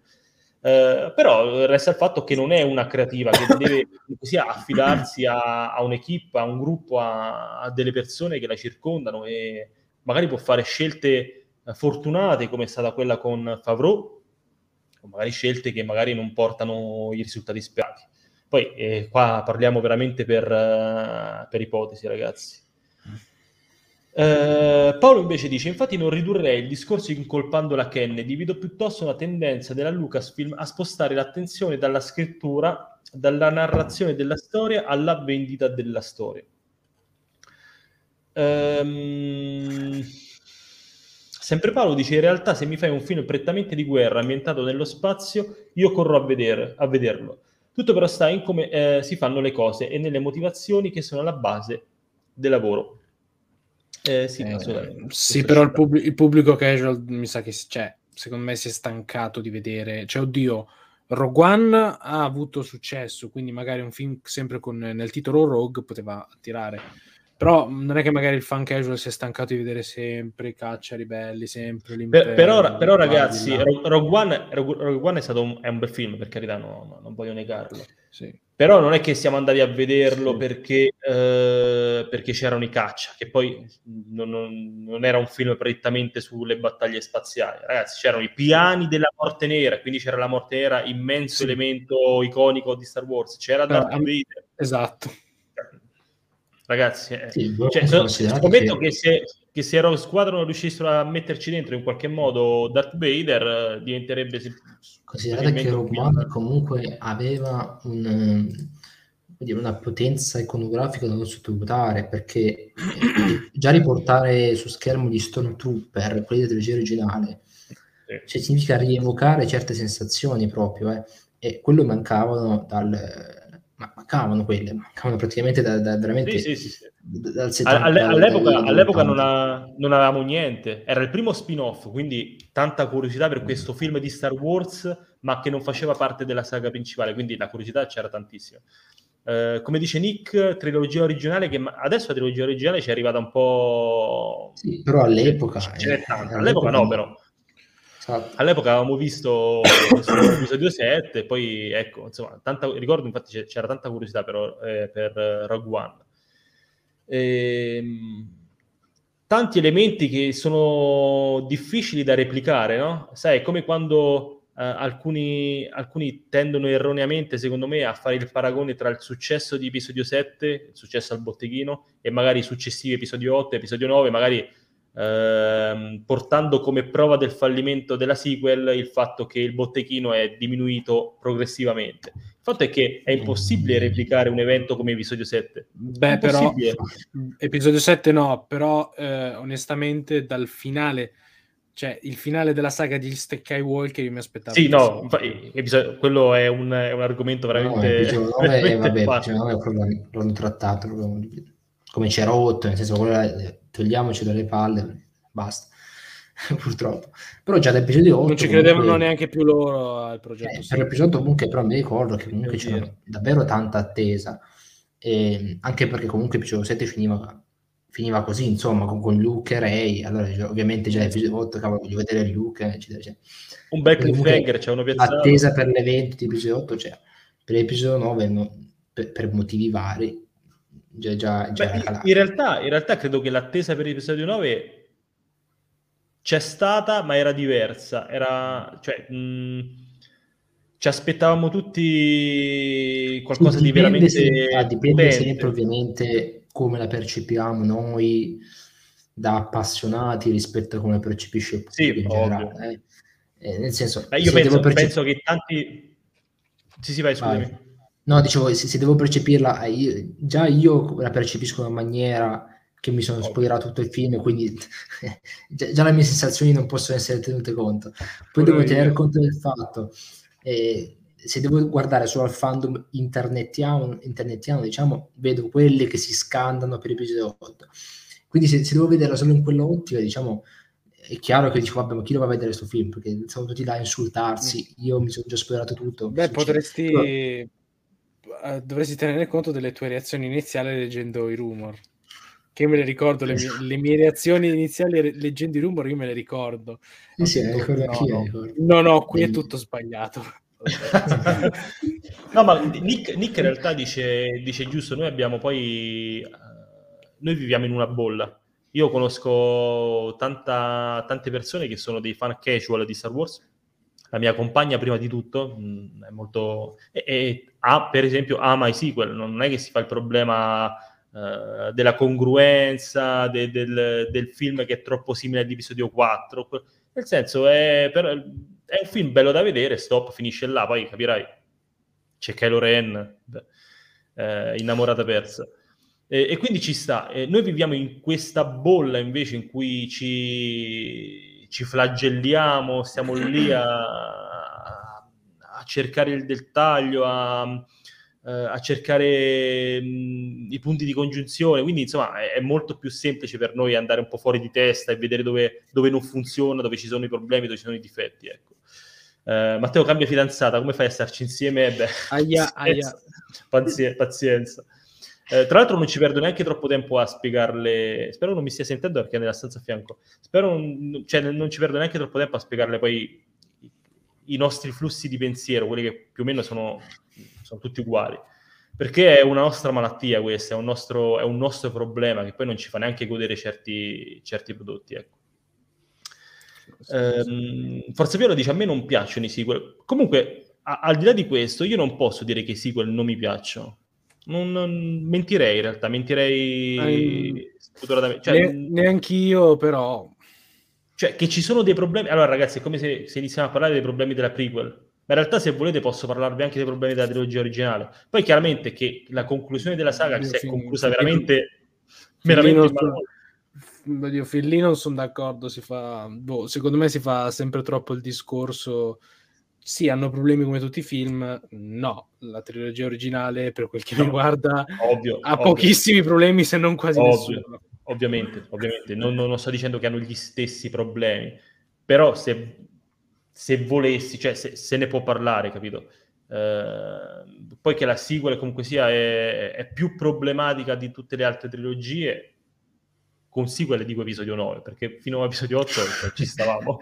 Io, io dissento io, io, totalmente però io, infatti infatti eh, parlo pers- personalmente eh, il problema alla fine quando si parla di sequel io penso subito a episodio 9 perché al di là episodio 7 è chiaro che mi va a dire vabbè episodio 7 effettivamente ha dei problemi perché è poco coraggioso ricalca un po' troppo episodio 4 eccetera eccetera però non è che mi dia così tanto fastidio che mi dice no cazzo l'episodio 7 proprio non ce la faccio guardare anzi secondo me è un film che scorre davvero bene cioè nel senso ha un bel ipmo poi vabbè chiaramente è stata anche la mia prima esperienza di Star Wars al cinema quindi ho anche dei ricordi particolari legati all'esperienza proprio episodio 7 poi episodio 8 vabbè a me piace tantissimo quindi comunque io quel, quel duetto quel di, di film lo, lo, mi, mi piace insomma per me proprio quando parla di episodio 9 cioè, è un blackout perché chiaramente essendo l- l- il finale della trilogia cioè, ha un effetto retroattivo ti distrugge sì, tutto, sì, è cioè, quello, sì. e quindi quando, quando mi si eh. chiede eh, ma alla fine sequel intendo proprio come trilogia ti è piaciuta io come faccio a... è difficile rispondere perché due film su tre li accetto però c'è il terzo film che mi distrugge tutto, quindi? È una risposta... Il, il, il, il finale, vale, il finale a volte vale più di... Eh, in questo caso soprattutto, perché tra l'altro in questo caso sto presentandolo poi non come finale de, solo della trilogia, il finale della, del, delle... non mi ricordo come si dice, dei nuovi film. Walker. Sì, non mi ricordo come si dice il termine. E, enalo- analogia, analogia okay. ehm, il finale della saga di Skywalker, quindi è ancora più, come dire, importante. E, e insomma, però, eh, se mi, per rispondere a quelle domande direi a me piace episodio 8 e la trilogia sequel per me, per la mia esperienza, per i miei gusti, è tenuta a galla da episodio 8. La, le mie memorie della trilogia sequel intendo, cioè quando penso alla trilogia sequel, se devo pensare in positivo, penso a episodio 8, quindi dico va bene, secondo me alla fine oh, ci sono riusciti poco, ma ci sono riusciti. La trilogia, mm, sì, la trilogia io sono... Io personalmente sono di un'idea completamente diversa, però vabbè. Ov- ovvero, eh, Leo, scusami? Mm, diciamo, io non, non, non, sono un grande stimatore di episodio 9, ma neanche di episodio 8. Mi era piaciuto episodio 7, ma eh, non basta il film introduttivo. Se almeno uno dei no. due seguiti non, non mi convince, cioè, Cioè, quindi io sono paradossalmente sono forse il più negativo qui. no, vabbè. Vabbè Nonostante sì. non, ma sai, però non, sai, posso, volte... non posso dire, dico solo una cosa, non posso dire non mi posso dire che non mi sia piaciuto per niente. Cioè, anzi, sono film che riguardo volentieri. Però se dico, se penso a tutto quello che si poteva fare di più. Cioè, esatto, è quello. Allora, se entri, se quello, entri, quello nel, se entri nel climax di pensare a quello che potevano fare e che non hanno fatto, ne esci fuori di testa. Il fatto è che a volte Ma, io quando, qualsiasi... quando riguardo la... Ah, no, dico, qua, qua, quando penso alla sequel lo, lo, faccio anche con un po' di leggerezza e non è ragazzi perché voglio farmelo andare bene per forza, voglio farmi piacere tutto quello che è Star Wars. Ragazzi, non, cioè, non, mi voglio, non, mi, non, mi voglio, far distruggere una passione sì, esatto. che ho ah, per, per, perché certe cose, capito? Quindi va bene, va bene così. Sono molto grato del fatto che si sia finalmente conclusa la saga degli Skywalker e che possiamo metterla da parte e andare avanti con altri progetti. Sono veramente aspetta, contento. Aspetta dieci anni.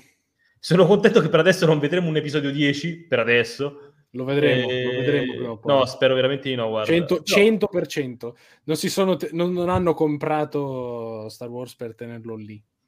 Però si possono fare tante altre cosine senza andare a scomodare la saga degli Skywalker che secondo me sta bene, sta bene così, sta bene così, sta lì. Ormai ragazzi, che possiamo farci? Che volete fare? stare tutto il giorno su internet a scrivere quanto fa schifo Star Wars, non è il caso, no? Infatti non ha senso mettersi lì a, insomma, stare lì a dire no, cioè, va bene se parli, ad esempio oggi ne abbiamo parlato perché parlavamo dei problemi produttivi, quindi comunque che sono ancora adesso. Sì, ovvio. E fa bene, diciamo, tirare fuori esempi recenti, diciamo, importanti. Però è chiaro che non è che siamo sempre lì a dire no, cavolo, la Silvia dice guarda il trono di spade mm, suppongo riferendosi al fatto che anche lì io non ho finale... visto il trono di spade. Non l'ho visto. Beh diciamo che il finale l'ultima stagione forse le ultime due non so qual è chiaro, quale, lì, quale si intende. lì, lì ancora, probabilmente lì è ancora peggio perché lì per, personalmente il, prob- il problema peggio di episodio 9 spade... eh, beh, siamo su, siamo... se fai un'analisi so. distaccata forse sì se fai un'analisi da fan no è difficile dirlo, se però è stato, Allora, io, io fan, fan casual di Game of Thrones. In, in, questo caso invece è la mia compagna che è una, una fa, quindi pensate quanto ci è rimasta male.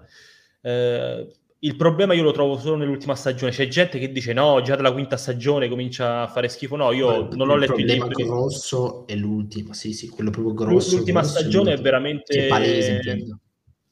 Cioè, non è che Mm, cioè proprio tu stai lì, la guardi, che cosa sta succedendo?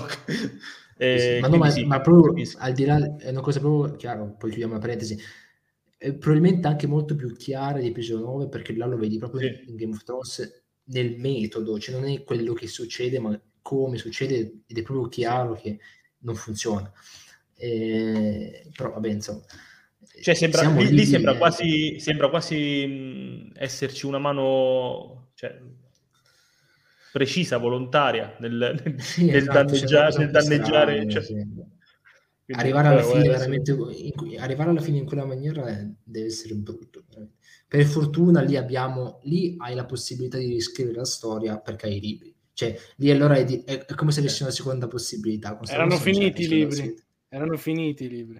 Sì, sì, no, Nick nel senso dice che quelle storie devono ancora essere raccontate esatto. su carta, quindi magari esatto. Se mai, se esatto. mai usciranno, sono... È tardi, è tardi. Certo, però Penso che rifaranno lì, la produzione. Lì hai la seconda... No, no, ma non intendo produzione, intendo proprio come storia in generale, non che la serie eh, verrà riscritta. Intendo proprio che, va bene, la serie è male, però, però, la storia in generale ha ancora una possibilità. Invece Star Wars no, perché Star Wars è solo quello, e quindi ci accontentiamo. Purtroppo. Sì, ci possono provare con qualche retcon, che poi ci sarebbe stato anche modo di sistemarla, però ecco, manca sempre quel, quel coraggio, quel, quell'ammettere che c'è un problema, non lo so. Non lo so, Lucasfilm si sta comportando veramente, eh, e lo dico io che ho sempre, ho sempre difeso. Eh. Guarda, al di là dei sequel, è proprio adesso il problema, nel senso, quelli sono andati e pazienza. Però ora c'è veramente la, la, necessità di fare qualcosa bene e, e cioè non si può di nuovo sbagliare, non si possono di nuovo commettere gli stessi errori. Quindi b- bisogna, bisogna veramente organizzarsi e bisogna avere il coraggio di mandare i film al cinema o le serie tv su Disney Plus, quello che è, e dimostrarle al pubblico. Perché se non, se non succede così, cioè, se non accadono le cose, non, si, non, si, può andare avanti, insomma. Si può, non si può paura su tutto. Fortunatamente per adesso, cioè fortunatamente fino a un certo punto, perché anche le serie TV, come abbiamo visto, hanno avuto dei grossi problemi, basta vedere Rangers of the New Republic eh, e vedremo anche poi in futuro cosa succederà.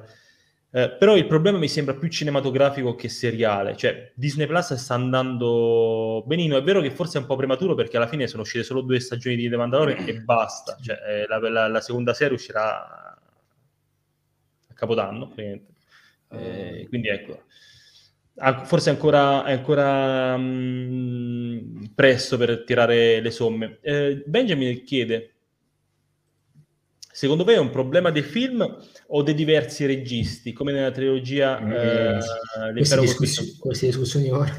No, no, no, sono qui veramente io e Nick io, io... disaccorderemo su tutto. No, io, ma io di questo questo. È, io... è, un argomento complesso. Vai, Gio, scusa.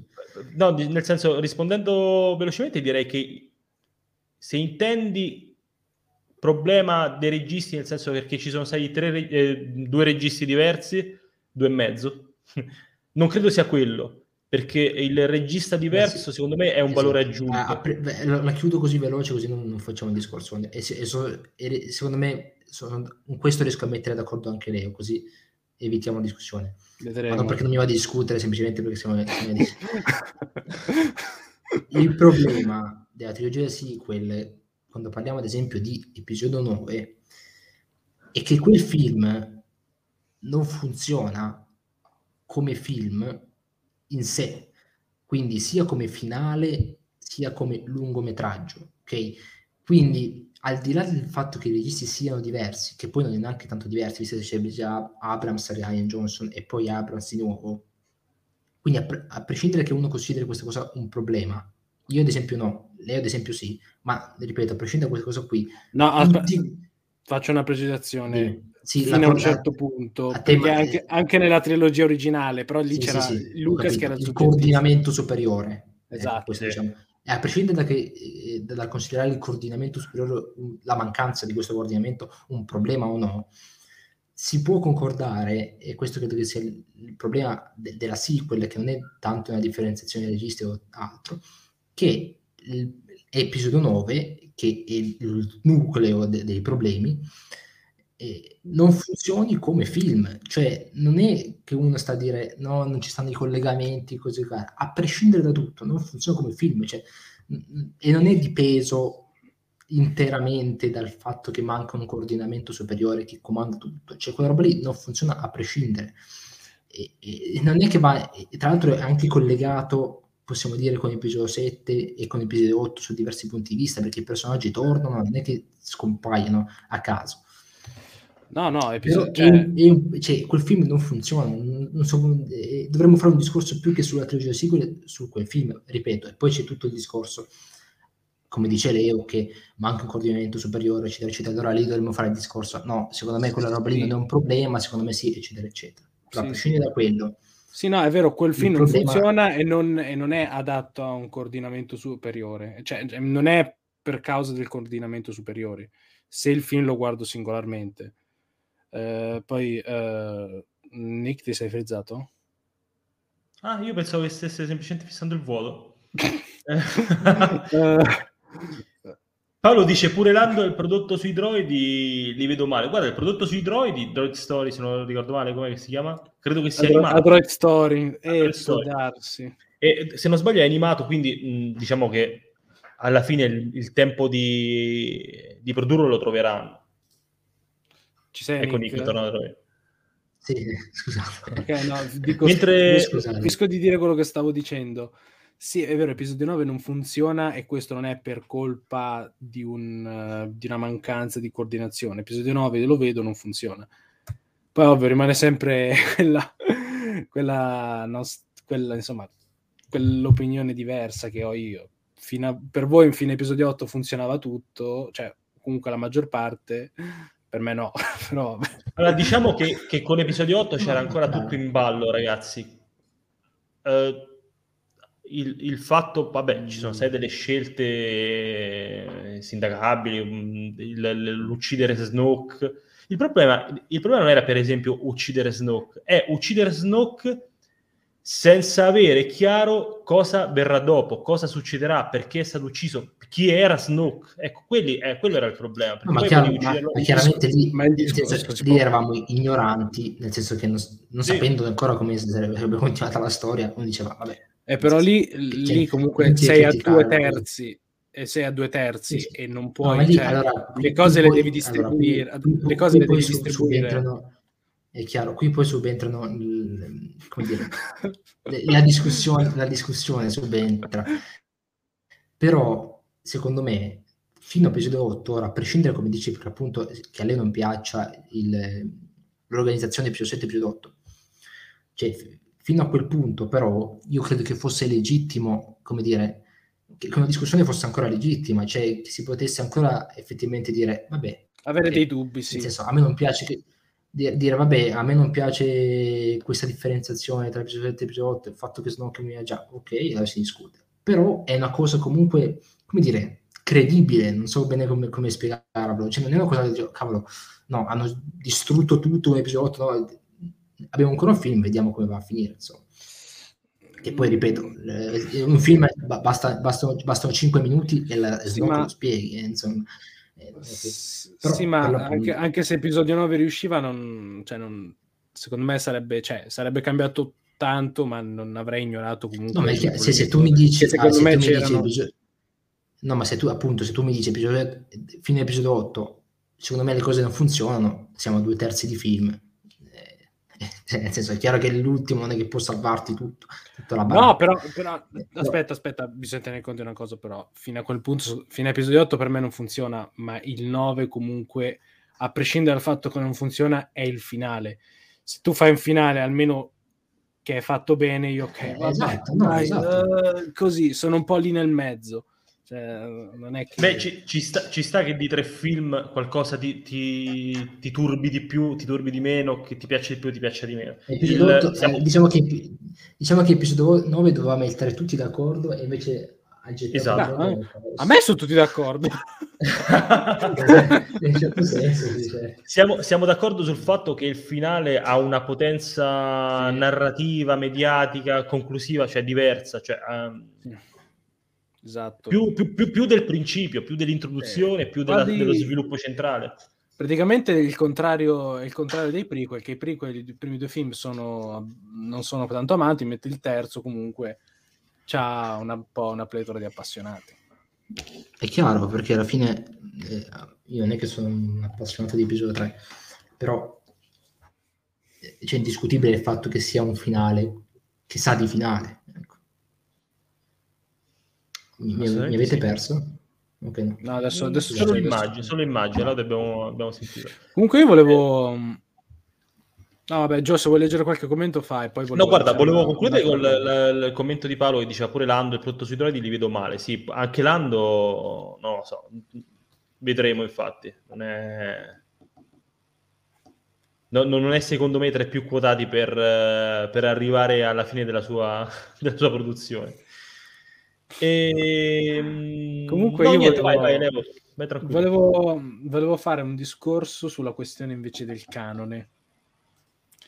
Secondo voi quanta questa cosa del canone pesa e sta, pes- e sta pesando? Cioè, hanno deciso di creare un canone completamente unitario tra i vari media.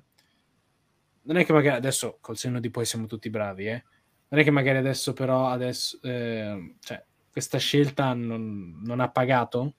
Perché a volte scusa, mi, scusa, mi, ha sempre... Scusa, scusa, mi ha... ti, ti, eh, scusa allora, ti blocco un attimo perché devo parlare di un'altra cosa, poi ti lascio andare. Scusate, De- devo rispondere a questo commento, se no mi rimane in testa. Eh, eh, allora, eh, il, fa- il, fatto è questo, eh, questa cosa qui è il problema secondo me. Non potete, allora, a prescindere che sia piaciuto a 9 episodio 8, per me la frase, la storia di episodio 9, per quanto stupida avrebbe avuto senso, non ha senso come frase. Cioè, scusate, voi mettete davanti la piani- cioè, l'ordine mentale rispetto alla qualità della storia. Per me non, non, non, questa cosa, a prescindere da, cioè, penso anche Leo sia d'accordo, nel senso mi, mi sembra assurda come, ro- come, roba, anche se avesse, cioè per una Ma... storia, per, accetto una storia per quanto stupida sia, perché almeno è ordinata rispetto a episodio 8 episodio, 9, episodio 7. Ma come cosa vuol dire ordinata? Non ho capito. ordinata nel senso, eh, follia nel senso facciamo una trilogia che Co- congrue- congruente con gli altri episodi. Esatto, cioè, ma non è solo la congruenza. E eh, ti sto dicendo però, da, dal commento che leggo, episodio 7, episodio 8, episodio 9, tutti diretti a J.J. Abrams e tutti che ricalcano la forma di episodio 7, cioè che praticamente fai, riproponi la trilogia originale, uno a uno. Cioè, non è che mi puoi dire, ok, sì, vabbè, preferisco quella roba lì perché almeno è tutta coerente, però mi fa schifo la storia. Cioè, nel senso, bisogna mettere, come dire, le priorità un po' in ordine, perché non è che possiamo dire che la storia può fare anche schifo, ma l'importante è che sia coerente con sé. Ma sai, il punto, non so, non so neanche se è finito, me, per come ragiono io questa cosa qui è follia, scusatemi. No, quello che, no, che vorrei dire io è che il, il problema secondo me Dico, il problema secondo me non è tanto lo stesso regista per tre film, perché ragazzi, eh, registi diversi, eh, come abbiamo visto, hanno funzionato benissimo eh, nella trilogia originale, per esempio. Nella trilogia prequel abbiamo avuto tutti lo stesso, tutti, tre film con lo stesso regista, insomma, no? Non è quello il, il, il, il valore aggiunto. Il, sì, però, allora... sì, sì, vai Nick. No, no, scusate, poi lascio parlare a Leo perché ho interrotto Leo e mi dispiace. Eh, ora, al di là delle scelte specifiche narrative, come ad esempio il, ritorno di Palpatine, per me, cioè per me non ha proprio senso dire che episodio 8 è il problema della trilogia. Perché come fa episodio 8 a rovinarvi, a distruggervi l'intera cosa? Nel senso, se effettivamente il problema per voi e manca- il problema diciamo principale è la mancanza di una supervisione, anche in quel, in quel caso il problema resta quello, cioè pu- quindi sì, parte sì. Del, fin dell'episodio 7, non è che dopo entra l'episodio 8 e, e distrugge tutto, come sì. se fosse che si, si, è mischiato alla festa da, da Però, sai una cosa, sì. il punto è che alla fine possiamo essere discu- possiamo, cioè, uno mi può dire il problema è episodio 7, uno mi può dire il problema episodio 8, uno mi può dire il problema episodio 9. Io, cioè, non, non riesco a dare a torto a nessuno dei tre per il semplice fatto che il problema appunto è, è generale eh, e ma... quindi magari soggettivamente per ognuno parte da quel film, ma cioè, sì. non, è, non, è, così. Non, sì, non, tua, non, mi, non mi sono spiegato. No, la tua interpretazione, no, ma la tua interpretazione per me ha perfettamente senso, anche se non sono d'accordo. Per me ha senso come interpretazione. Per me non ha senso preferire la coerenza rispetto alla qualità, ma la coerenza intende proprio, cioè, come dire, avere il film che, eh, diciamo, eh, lega bene con gli altri due, però racconta una storia che per noi stessi non funziona. Cioè, diciamo, quella storia a me fa cagare, però lega bene con le altre due. Cioè, eh, se, se mi desse una scelta, io sceglierei sempre la trilogia, magari che è imperfetta nelle tre, diciamo, interpretazioni, però che è una trilogia qualitativamente che reputo superiore. Io questo dico solamente. Poi non volevo essere probabilmente, probabilmente, probabil- probabilmente anch'io.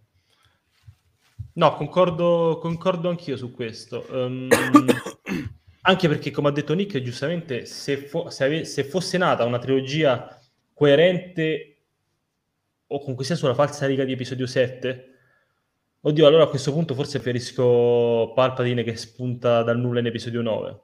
Mm, non lo so. Mm, poi chiaramente io, stiamo parlando io, io con... personalmente, se, mi dove, se, mi dove, se, se io aveva, avevo la trilogia di, di Gigi Abrams, dove vedevo la riproposizione della trilogia originale nel XXI secolo, a questo punto preferisco prendermi il peso morale di episodio 9, ma almeno sì, la presenza di episodio 8 per me intendo per livello oddio, squisitamente oddio, secondo me le, le, riproposizioni ci sono state comunque anche se quello non è il problema però vabbè. sì le riproposizioni ci sono state però c'è una grossa differenza a proposito parere, ragazzi a proposito di a proposito di episodio 8 poi scusami poi comunque eh, dico dovrei essere arrogante verso eh, Eva Lady Noir quindi perdonate però è una cosa che eh, è un argomento a cui tengo tanto, quindi...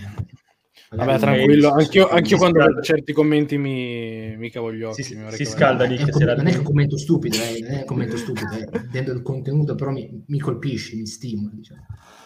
A proposito di episodio 8, infatti, volevo chiedervi ragazzi, anche se abbia, l'abbiamo già toccato come argomento uh, in maniera un po' superficiale, quale può essere, secondo voi, la divergenza creativa che Lucasfilm ha riscontrato nei confronti di Ryan Johnson? Ha a che fare con l'episodio 8 stesso?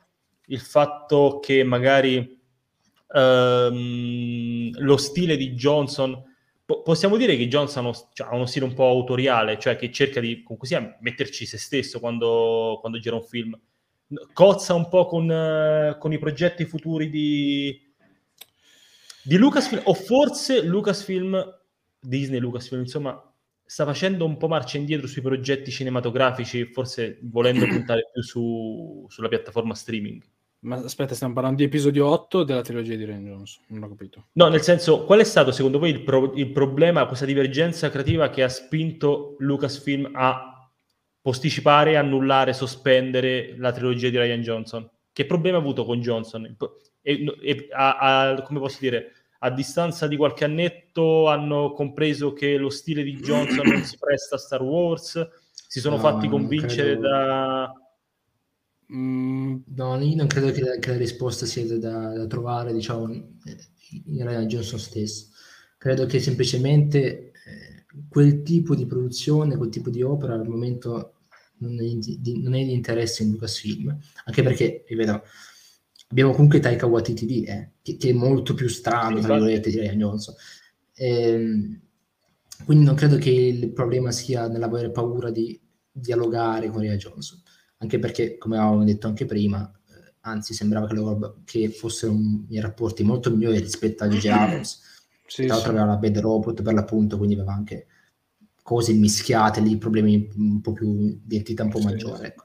Ehm, diciamo che questo presunto allontanamento, se c'è stato, eh, penso sia dovuto al fatto che ora Lucasfilm e Disney stiano cercando di andare in direzioni un po' più, eh, come dire, sicure, ma che siano che abbia un nuovo tipo di sicurezza, cioè quella sicurezza che gli sta dando The Mandalorian.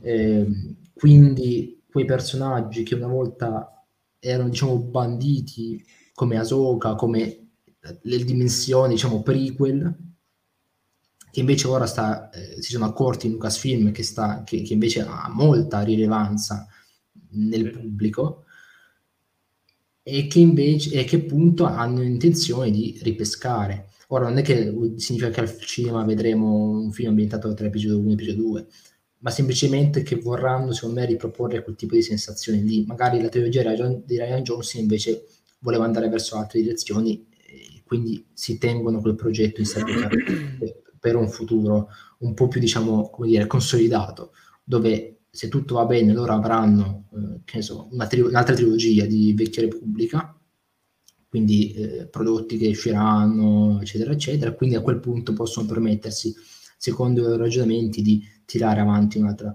una, un'altra, dire, un'altra era o comunque un altro progetto. Mentre ora come ora probabilmente dicono no, aspettiamo ancora perché probabilmente quello non è il momento adatto. Almeno io quello come l'ho intesa io come spero, perché non, non, spero che ovviamente non sia diciamo, un divorzio definitivo. Mm, diciamo che per adesso Ranjo, se, la, se, vorranno farla non nel breve termine, perché Ryan Johnson fare, sta facendo Knives Out 2 e deve fare anche il terzo. Quindi secondo no, me... Progetti, Però non so se, non so se di seguito. Non, non, so se è di seguito. 2, 3. Cioè, non so se cominci a lavorare al 3 dopo aver fatto il 2. So che, Beh, so che passeranno 10 anni sicuramente. Beh, considera, no, considera Leo che, che, a Ryan Johnson, ammesso che i piani restino quelli, e non è assolutamente scontata come cosa, era stata affidata una trilogia.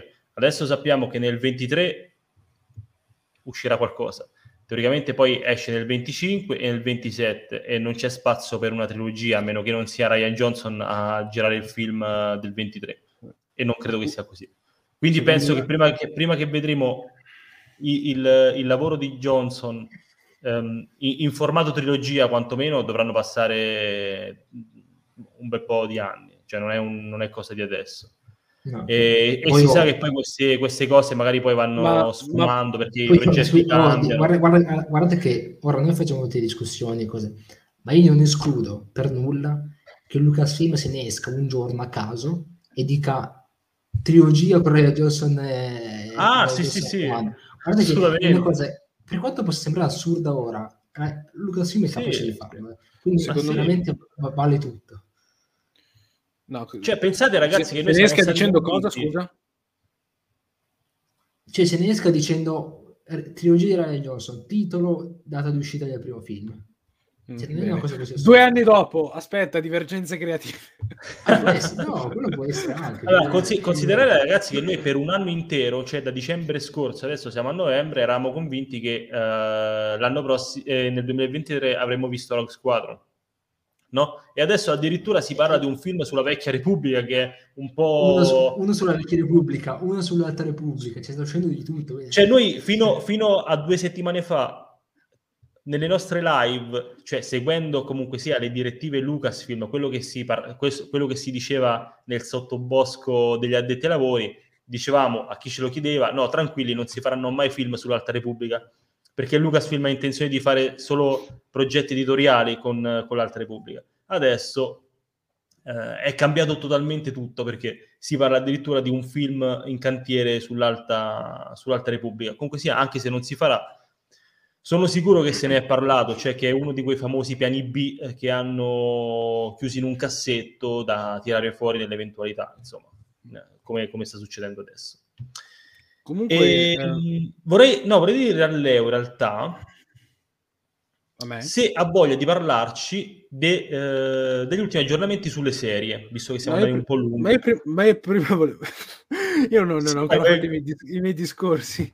Uh, no, innanzitutto dico l'ultima cosa su, sulla trilogia di Ryan Johnson può essere anche che magari lo richiamino per un film singolo e non per una trilogia. Non c'è neanche da escludere questa ipotesi. Certo, ovvio. Tra l'altro, tra l'altro uh, stavo rileggendo l'annuncio ufficiale e c'era Catherine Kane che diceva lavorare con Ryan Jones è stata una delle gioie della mia vita.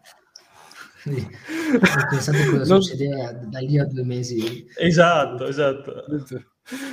poi, poi noi, noi, come amministratori del gruppo Star Wars Fans Italia siamo, ogni volta ci siamo goduti proprio tutti, tutte le, me- le meglio reazioni del fandom, o perlomeno del, del piccolo spicchio di fandom italiano che, che, sta, che, che frequenta quel gruppo.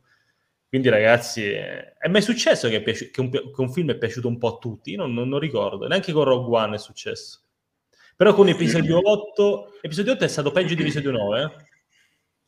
Sì, cioè, a livello sulla pagina sì, mi ricordo sì, con episodio 8 c'era episodio 9, episodio 9 era, era, un po' più come dire erano tutti un po' più disillusi un po' più ah, forse sì. ma, ma, ma in realtà episodio 9 era...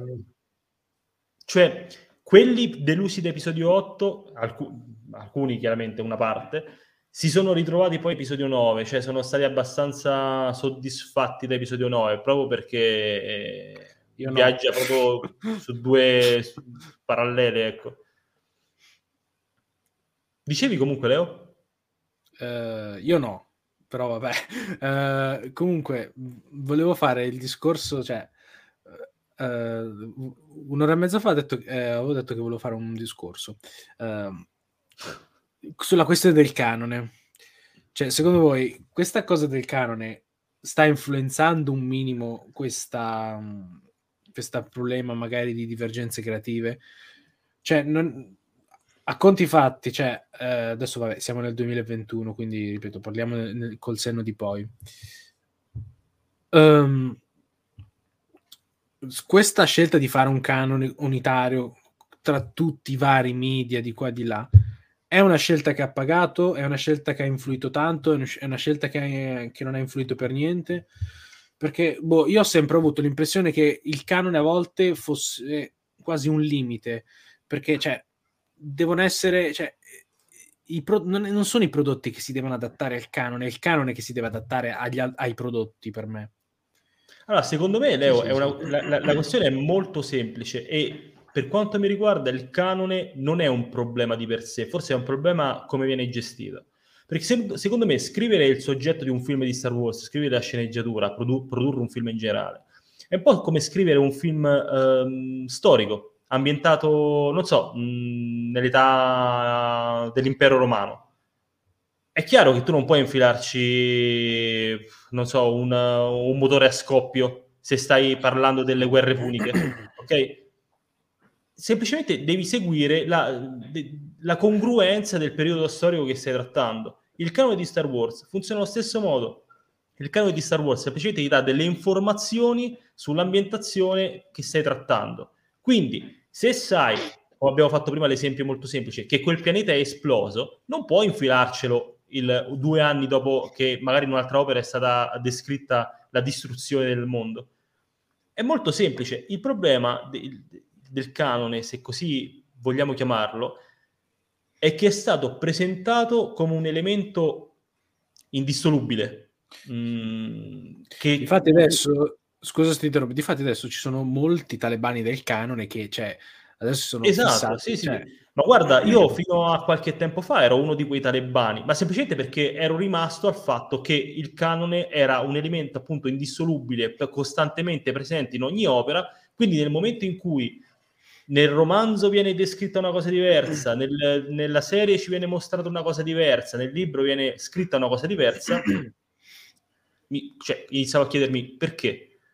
Semplicemente avrebbero potuto essere principalmente loro, meno talebani, quelli di Lucasfilm, proporre il canone come mh, mm, una linea guida per, chiaramente, cioè, è ovvio che se l'imperatore è morto... No, no, è un esempio di merda. Stavo dicendo, è ovvio che se l'imperatore è, mo- è morto in episodio 6 non compare dopo, scusate. Eh, però è ovvio che se, se Obi-Wan lo abbiamo visto morire in episodio 4, eh, non, non ricompaia in carne ed ossa, quantomeno, Mm, nel, nel mm, non so, uh, due anni dopo la distruzione della morte nera, ecco, per farvi un esempio sciocco.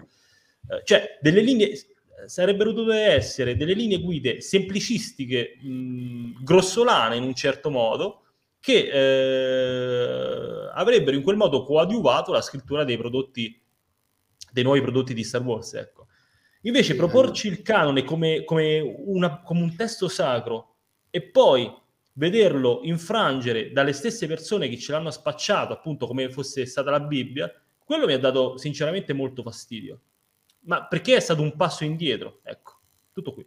Se è un problema per le nuove produzioni, secondo me no, non è un problema per le nuove produzioni perché hanno dimostrato tranquillamente di fregarsene quando, quando è, è, stato il momento. Quindi non credo che si facciano problemi e non credo che in qualche modo possa eh, fare lo sgambetto alle nuove produzioni di Star Wars. È un problema tutto nostro. Mm, esatto, cioè, il, il, problema delle canne secondo me è principalmente dei fan. Loro non hanno queste... non è che la, la, la vedono in questo modo così limitato e limitante. Eh, leggevo qualche dichiarazione di, di Matt Martin recente, lui affermava che il canone eh, Matt Martin, membro del Lucasfilms del gruppo, affermava che Matt Martin, sì, affermava, affermava che, che, il canone è, semplicemente mostra eh, la direzione che prenderanno i prodotti futuri di Star Wars, cioè se c'è l'Alta Repubblica, esce l'Alta Repubblica, eh, e noi sappiamo che 200 anni prima dell'episodio 1 c'è l'Alta Repubblica, quella rimane. Non è, il canone non è la storia di Star Wars, perché la storia di Star Wars sono per l'appunto le varie storie. Il canone è semplicemente un aiuto, un resoconto, esatto, cioè che, che, è utile a capire se, se, parliamo che, se diciamo ad esempio, la prossima trilogia sarà ambientata nell'Alta Repubblica, che cos'è l'Alta Repubblica? È quell'era che è ambientata 200 anni prima di episodio 1. Quello è il canone, ok? Cioè, è la direzione, è, il, il, diciamo, come dire, è un punto di... Mh, è un, punto di, è un punto di vista, ma un punto di vista nel senso eh, non, non, che sia eh, um, dire, soggettivo, perché è chiaro che io non posso dire che una cosa è canonica quando non lo è, non lo è. ma è, è, un punto di vista nel senso che ci aiuta a orientarci nell'universo di Star Wars. Il fumetto di Canon è canonico? Eh sì, quello di, sì. Quello di è, è, canonico. Forse. E, fino a quando non, non, non, arrivano dei filoni a dire che... Ma sai, il punto, ecco, il, il filone verso questo non esiste.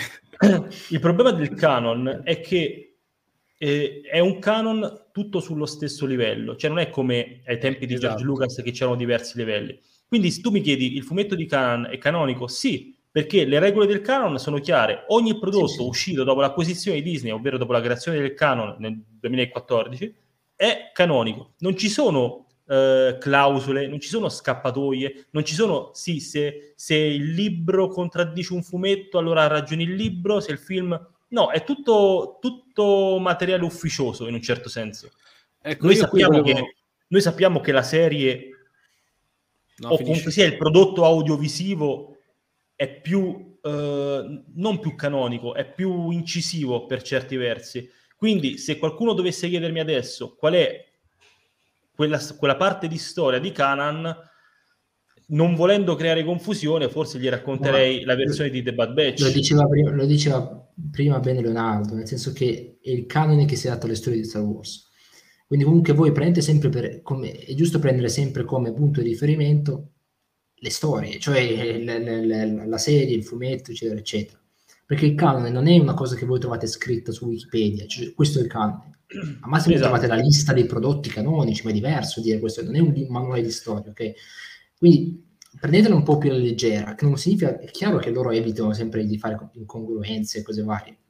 Grosse quantomeno, perché poi alla fine, ragazzi, grosse, cioè io, cioè, io personalmente anche io personalmente mi sono fissato poi con quella storia di Canan, esatto. ma adesso a distanza di che, tempo... Che poi, quella, che, che poi comunque quella è un'eccezione, nel senso esatto. non c'è stato un altro esempio di, per ora di cose così grandi, quella è veramente a, un'eccezione. A, a, a, distanza di tempo cioè, si è rivelata comunque sia una sciocchezza, poi comunque sì, sia... Ripeto, gruppo... ripeto che poi a me quella cosa lì per ripescare anche quella discussione ha dato fastidio più su altri punti di vista che riguardano il fatto che fosse una storia già raccontata più che, più che l'incongruenza in sé, anche perché non è proprio un'incongruenza, è proprio una sovrapposizione, eccetera, eccetera. Sì, eh, no, è una sovrapposizione, non è un'incongruenza. Sì, esatto, cioè, quello che secondo me il problema era un altro. una riscrittura, ecco, chiamano riscrittura. Esatto. Io... Non, è, non, è, un retcon, ragazzi, eh? non è un retcon. No, esatto, sì, è una, è una, sovra, è una sovrascrittura. Esatto, una sovrascrittura. Sì. Retcon, ma lo chiamavano per comodità, perché magari non riuscivano a trovare un termine. Sì, esatto. Uh, ecco, io volevo ricollegarmi a una cosa che detto, hai detto prima tu, Gio. Uh, cioè, il messaggio, cioè, in questi anni è arrivato sempre un messaggio che a me a certi tratti mi ha, eh, mi ha fatto storcere il naso, ovvero è tutto canonico, è tutto sullo stesso piano. Ma allora, appunto, cosa vuol dire tutto sullo stesso piano? Nel senso che è tutto canonico o c'è anche di più? Perché io percepivo anche di più, sinceramente. Cioè, seguendo i... adesso non, non voglio adesso tornare sui sequel, cioè, però seguendo eh, i vari prodotti, io ho sempre avuto l'impressione che loro lavorassero ad, uh, a, a, a, al film allo stesso modo in cui lavorassero sui fumetti. Cioè, che il film non no, merita la stessa attenzione. Così io pre- ho percepito così perché questa cosa qui, cioè, capisco, no, no, ma è chiaro. A livello di fruibilità, avevo, a livello di fruibilità, quella percezione è chiaro, però è sbagliato. Cioè, me, me acc- non è che lo dico io che sono più intelligente, ripeto, inizialmente era quella percezione di, tu- di un po' di tutti, diciamo, però è chiaro che non sia così. E aggiungo anche giustamente, nel senso che chiaro, non puoi trattare un film come tratti un fumetto, ma non perché hanno tutti e due eh, ho capito, de- ma io... dignità de- de- di media, intendo, proprie, chiaramente. Non è che sto dicendo che il cinema per forza è più onorevole del fumetto, ma anche solo pensando al lato business, è chiaro che non puoi sì. trattare a, a, quel livello il film come tratti un fumetto, perché non avranno la stessa rilevanza e la stessa importanza. Io poi eh, dico che Star Wars è principalmente cinema, è nato al cinema, quindi è giusto che dal cinema poi si diramino tutto il resto. Secondo me quell'affermazione tutto è canonico, tutto è sullo stesso piano, vuol dire semplicemente che le coordinate temporali corrispondono a quelle di tutti i prodotti, cioè se un prodotto è ambientato 50 anni prima di episodio 1 è ambientato lì e lì succede quel, quel fatto, che poi, ehm, e poi può avere collegamenti, conseguenze, influenze, eccetera, eccetera. Quello vuol dire che è tutto lo stesso piano, cioè vuol dire che semplicemente che se esce domani una serie TV, quella lì sarà sullo stesso piano del fumetto Darth Vader, cioè quelle, quegli due eventi sono accaduti nello stesso universo, nella stessa linea temporale, né più Ma... né meno, con, tutte, con, tutti i malus e bonus eh, relativi, quindi con i possibili incongruenze, sì. con eh, possibili collegamenti, eccetera, eccetera. Ma in realtà questa cosa è, è, è, stata io... confermata proprio in occasione della questione di Canan, se non sbaglio proprio da Matt Martin, che disse, per rispondere poi alle polemiche su Canan, disse il canon funziona con i macro eventi, cioè è canonico il fatto che Canan si sia trovato su quel pianeta in quel momento, che abbia perso uh, il, il, la, la, maestra, il maestro, e, e che sia fuggito. Quell'evento, quel macro evento è canonico. I micro eventi, cioè come è successo, i dettagli, chi ha incontrato, chi non ha incontrato, se è scappato a destra o è scappato a sinistra, quelli sono molto più suscettibili al media che racconta in quel momento la storia. Quindi è, è sì una grande paraculata, senza dubbio, però è, è, è, pur sempre una risposta a quella domanda. Sì, è canonico? Sì, è canonico. Ribadisco, la cosa di... Eh di Kenan e Bad Batch comunque è accaduto lì, Kenan e Bad Batch senza, eh, senza nient'altro, insomma, non è che accadono sempre queste robe qui. Poi, no, è finita lì, è stata un'eccezione, esatto. diciamo. Concludo una cosa, poi passo la parola a Leo. Per farvi capire come funziona il cane, eh, eh, proprio stamattina eh, Bioware annuncia, ha svelato diciamo, il trailer di, le, eh, se sbaglio si chiama, non mi ricordo, Secret of the Seat, Legacy, Legacy of the Seat. Legacy of the Seat, ok. Ehm, che è la nuova espansione di, di Old Republic che uscirà il 14 dicembre. Sì. In un'intervista che ho letto, il team di sviluppo uh, gli, era stata posta una domanda molto sempliciotta, gli ha detto ma The Old Republic è canonico? E questo ha detto no, The Old Republic rientra nell'universo Legends, che è quell'universo diciamo che la mitologia in universe, cioè nel senso semplicemente loro dicevano se, se la giocavano dicendo eh, come se due personaggi inventati nella trilogia originale si raccontassero storie di, di quello successo nella vecchia Repubblica, quindi fosse il soggetto di interpretazione, ok? E questa è la loro interpretazione dell'universo Legends. E poi cosa hanno detto?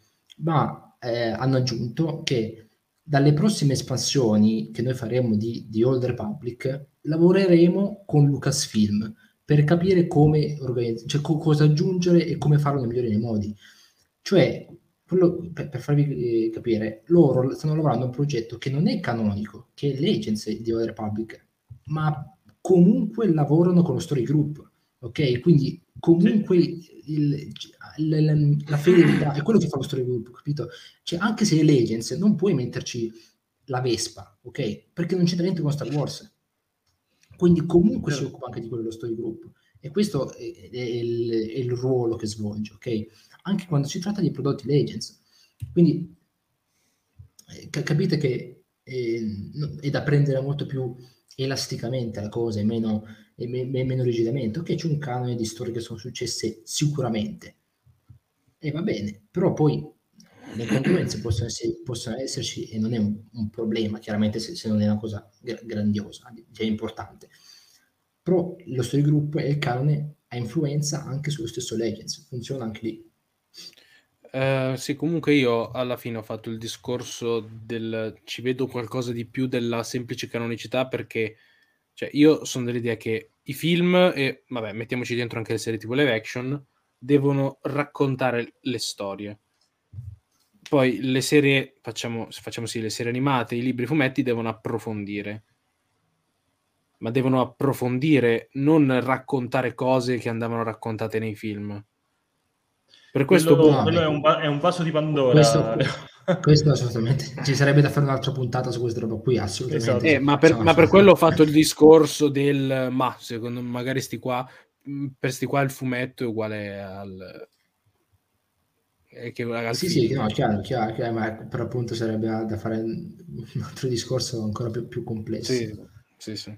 No, che poi, seco- che poi secondo me, cioè, capisco, tra l'altro come ha scritto, ha scritto Matteo nei commenti, tutti i media hanno la stessa importanza, almeno questo dovrebbe essere.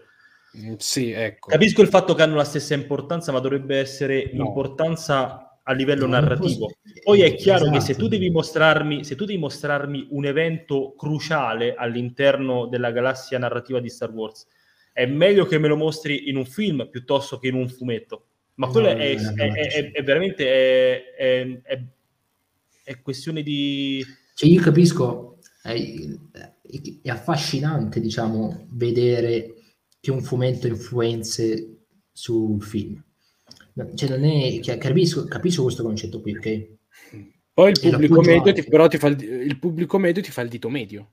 Eh Sì, è chiaro, è appunto, esattamente. E poi comunque è chiaro che proprio, ripeto, come dicevo prima, non possono avere la stessa importanza media. È una cosa infattibile. Significherebbe dare un sacco di risorse, le stesse risorse praticamente, sia al fumetto che esce, sia al prossimo film che va al cinema. Come fai? Non, non- non- Ma semplicemente anche. Nick perché ra- raggiungi pubblici- un, pub- un pubblico diverso.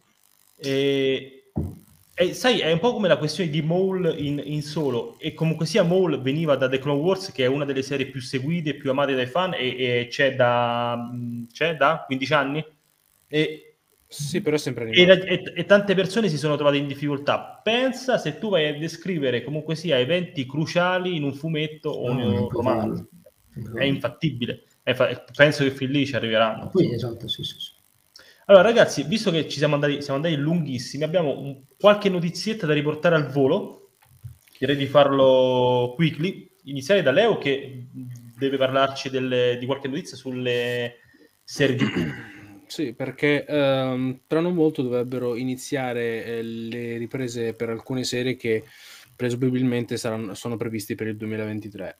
Ehm, Infatti, eh, secondo quanto riporta Production Weekly, ehm, a marzo del 2022 dovrebbero iniziare le riprese per Ahsoka, la serie con protagonista il personaggio interpretato da Rosario Dawson, mentre al- a maggio del 2022 eh, dovrebbero iniziare le riprese di The Acolyte. Eh, oltre a questo è stata eh, Production Weekly, è stata anche, ehm, anche segnalato eh, anche elen- tra, tra gli elenchi delle, delle serie, delle produzioni, c'era anche un'altra stagione di Andor. Tuttavia, questa si chiamava Andor 3, non ho ben capito il perché, perché da, da quanto ne sappiamo noi, la serie hanno girato una stagione, da quel, per- da quel che ne sappiamo noi. Boh, non lo so, quindi f- forse magari il problema, cioè il problema, forse magari eh, potrebbe, vi ricordate che c'era un rumor eh, che diceva che volevano portarla avanti fino alla terza stagione, che lo showrunner lo diceva. Beh, Sì. magari potrebbe, potrebbe essere quello il, potrebbe voler dire quella cosa, però non lo so, adesso sto. Può essere, Eh, sì. sì. Ci sta. E, tra l'altro è di pochi minuti fa la notizia, notizia insomma, mh, sempre da prendere con le, con le pinze, anche se viene da deadline, quindi mh, relativamente affidabile. Secondo cui Natasha Liu Bordizzo, spero di pronunciare bene il, il nome un po' particolare, eh, di, come? Bordizzo. Bordizzo, l'ho, l'ho proprio letto come è scritto, eh, Bordizzo, googlate se volete, non c'è la regia stasera ragazzi, io non ho pazienza di condividere lo schermo, quindi googlate Natasha Liu Bordizzo, proprio scritto così, di The Society, Eh, è stata scelta come protagonista al fianco di Rosario Dawson eh, per interpretare niente meno che Sabine, la, la Mandaloriana che abbiamo visto, che, che ha esordito diciamo in Star Wars Rebels. E, mh, ha i tratti, tratti asiatici, quindi effettivamente coincide con la descrizione eh, del personaggio animato. E come dicevo adesso, Deadline credo sia abbastanza affidabile nel riportare Sì. questo genere di notizie, un po' come quando le porta l'Hollywood Reporter. Ehm, chiaramente non, non c'è una un reveal del cast eh, Non di. Ahsoka E non ci sarà No. per qualche mese. Non- non- ovvio, però chiaramente se spunterà eh, tale, tale Bordizzo, insomma, sappiamo già chi andrà a interpretare eh, Sì, Sabine. sì. Comunque mh, è abbastanza... Diciamo- cioè, sapevamo che sarebbe comparsa lei, Throne, comunque sia perché eh, si andrà a proseguire la- le, le storie di Star Wars Rebels, quindi Eh, Paolo dice ammazza è simile, ci sta. Sì, sì, no, effettivamente Sì, ha bisogno sta. di una tagliata di capelli, mi sa. Beh, chiaro. chiaro. Eh, Anche una poi- tinta. Sì, diciamo che per quanto riguarda il cast principale della serie, io penso che l'unica incognita sia proprio l'attrice di Sabine, perché, vabbè, per Ahsoka Rosario Dawson, per Tron penso, la- penso Lars Mikkelsen e, e anche per Ezra penso Mena Massoud. Sì, o perlomeno è un... Cioè adesso siamo un po' nell'ambito del eh, fantacasting, perché finché... No, ma più che altro non... Sì, no, però per, per Ezra è uscito solo, era uscito solo il rumor di Mena Massoud e nessun altro. Sì, no, Dice- se ne è parlato anche abbondantemente. E poi, accidenti, cioè è lui. Speriamo. Sì. Anche che se- secondo me Ezra lo vedremo tipo nel finale di stagione o addirittura nella seconda stagione di Ahsoka, se ci sarà una seconda stagione. Eh, beh, quello vedremo. Nick, cos'hai da dire? Che ti vedo proprio... No, Esatto. eh, niente, Non ne frega a me- niente lui. No, non è che non ne frega niente, diciamo che... È curioso, Nick Cioè, vuole no. sapere chi, interpreta, chi interpreterà eh, Zeb. No, in realtà me, me- me ne frega poco, effettivamente. Però Vedi, vedi? ehm, io- ogni volta diciamo che si aggiunge un, che un rumor al casting, nella mia mente si forma questo grandioso, diciamo, come dire, eh, questa riunione di, di maschere da Rebels e, e non riesco a immaginarmi le live action, secondo me sarà, sarà una cosa...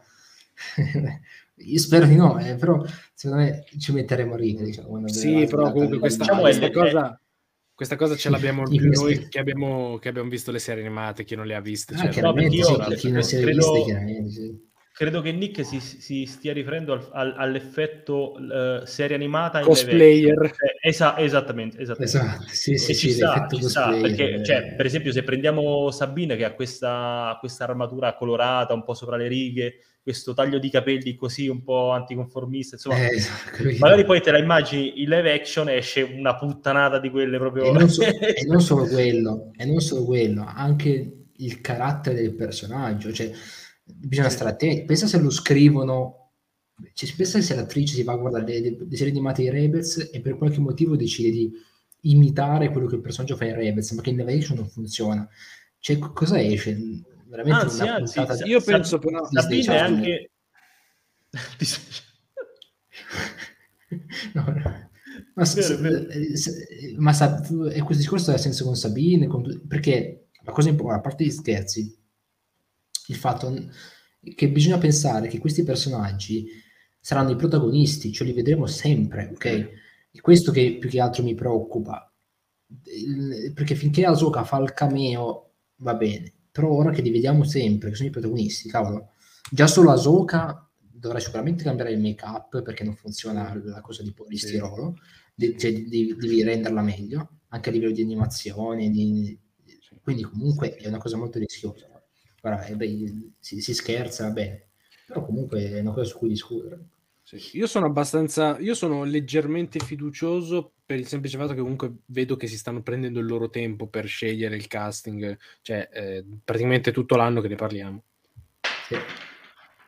Allora, io sono molto curioso. io sono molto curioso. È caduto il Minoc? No, il Minoc, la testa dello, dello Stormtrooper. Ah, cavolo.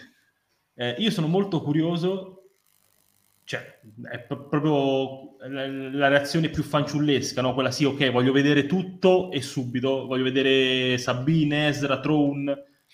Però effettivamente poi riflettendoci i timori di Nick sono, sono assolutamente fondati, perché cioè, imma- immaginateveli tutti nella stessa sequenza. Esatto. Sabine, Ahsoka, Sabine, Ezra, Throne. Tron di- che è blu. Eh, cioè. Pensate, cioè, guardate eh, eh, The Mandalorian come sapientemente diluito in un certo senso. Cioè, c'è lui in, eh, mascherato da, da testa e piedi, però c'è sempre il personaggio che compensa, ehm, che rende la sequenza meno pesante. Quindi fu- funziona, funziona molto di più in un certo senso. Invece- Bisognerà vedere. De- tutto l'orgione devono fare. cioè. Eh, bisognerà vedere. Poi magari appunto se, se ci infileranno Magari anche appunto- Zeb. eh, esatto, magari metto Magari. Era, Cho- Era e Certo. Chopper. Chopper, eh, già Chopper. Io voglio Anche Chopper, era, ragazzi. Insomma, io, voglio, io voglio Chopper, ragazzi. Il mio timore, il mio, timore, il timore scaturisce anche dal fatto. Chopper ce l'hanno già, tra l'altro, hanno quello di Rogue One. Esatto, sì, esatto. Sì. Il mio timore scaturisce anche dal fatto che eh, sul, sul, fatto, anzi, de, de, de, dell'episodio che ha come protagonista in The Mandalorian, no? che aveva già quel, sai, quella regia di dei filoni che cercava la, proprio... Era la, era, era la regia sbagliata. Cioè, cercava palesemente di simulare quello che il personaggio faceva nei serie animati, no? quindi come si muoveva, come sui tetti che schivava, saltava, che era una roba... Lì, lì, ancora va bene, ancora funziona perché si vedeva poco, però a me già faceva un po' riprezzo, diciamo.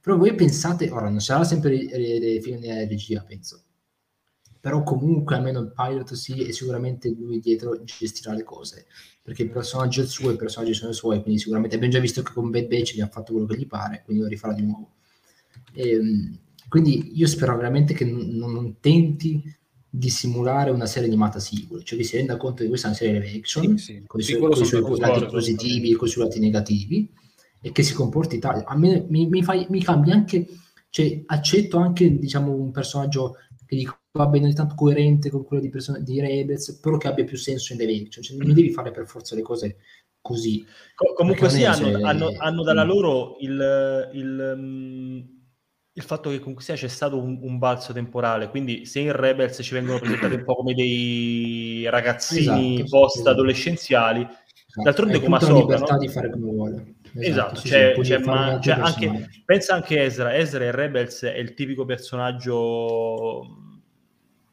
un po' sbadato, un po' così, un po' sopra le Sì, esatto, cioè adesso noi sappiamo che comunque sia ha, su, ha, subito, ha subito, ha vissuto un'esperienza, non sappiamo cosa nei dettagli, ma qualcosa che senza dubbio l'ha, l'ha fatto crescere. Ecco. Quindi c'è margine esatto. di lavorarci un po' sopra. E... Nick, perché non ci racconti cosa è successo questa settimana riguardo i fumetti della Dark Horse? Ah sì, eh, concludiamo con questa notizia. Concludiamo, penso, penso che sia l'ultima. Sì, sì, concludiamo. E, concludiamo. Sì, perché è tornato a sorpresa anche, diciamo, eh, Dark Horse Comics ha annunciato che tornerà a pubblicare fumetti Star Wars. Eh, Dark Comics è un, un publisher, diciamo, una casa editrice storica per quanto riguarda eh, i fumetti di Star Wars Legends. e se non sbaglio era sua, era sua anche Son of Datum, io non mi ricordo. Mi sì, pare mi pare di sì. sì. La prima versione l'avevano pubblicata e... loro, mi pare. Esatto. E, ehm, e, tornerà a lavorare su Star Wars. Ha annunciato, ha annunciato che sicuramente tratteranno eh, l'era dell'Alta Repubblica e l'era dell'ascesa del primo ordine.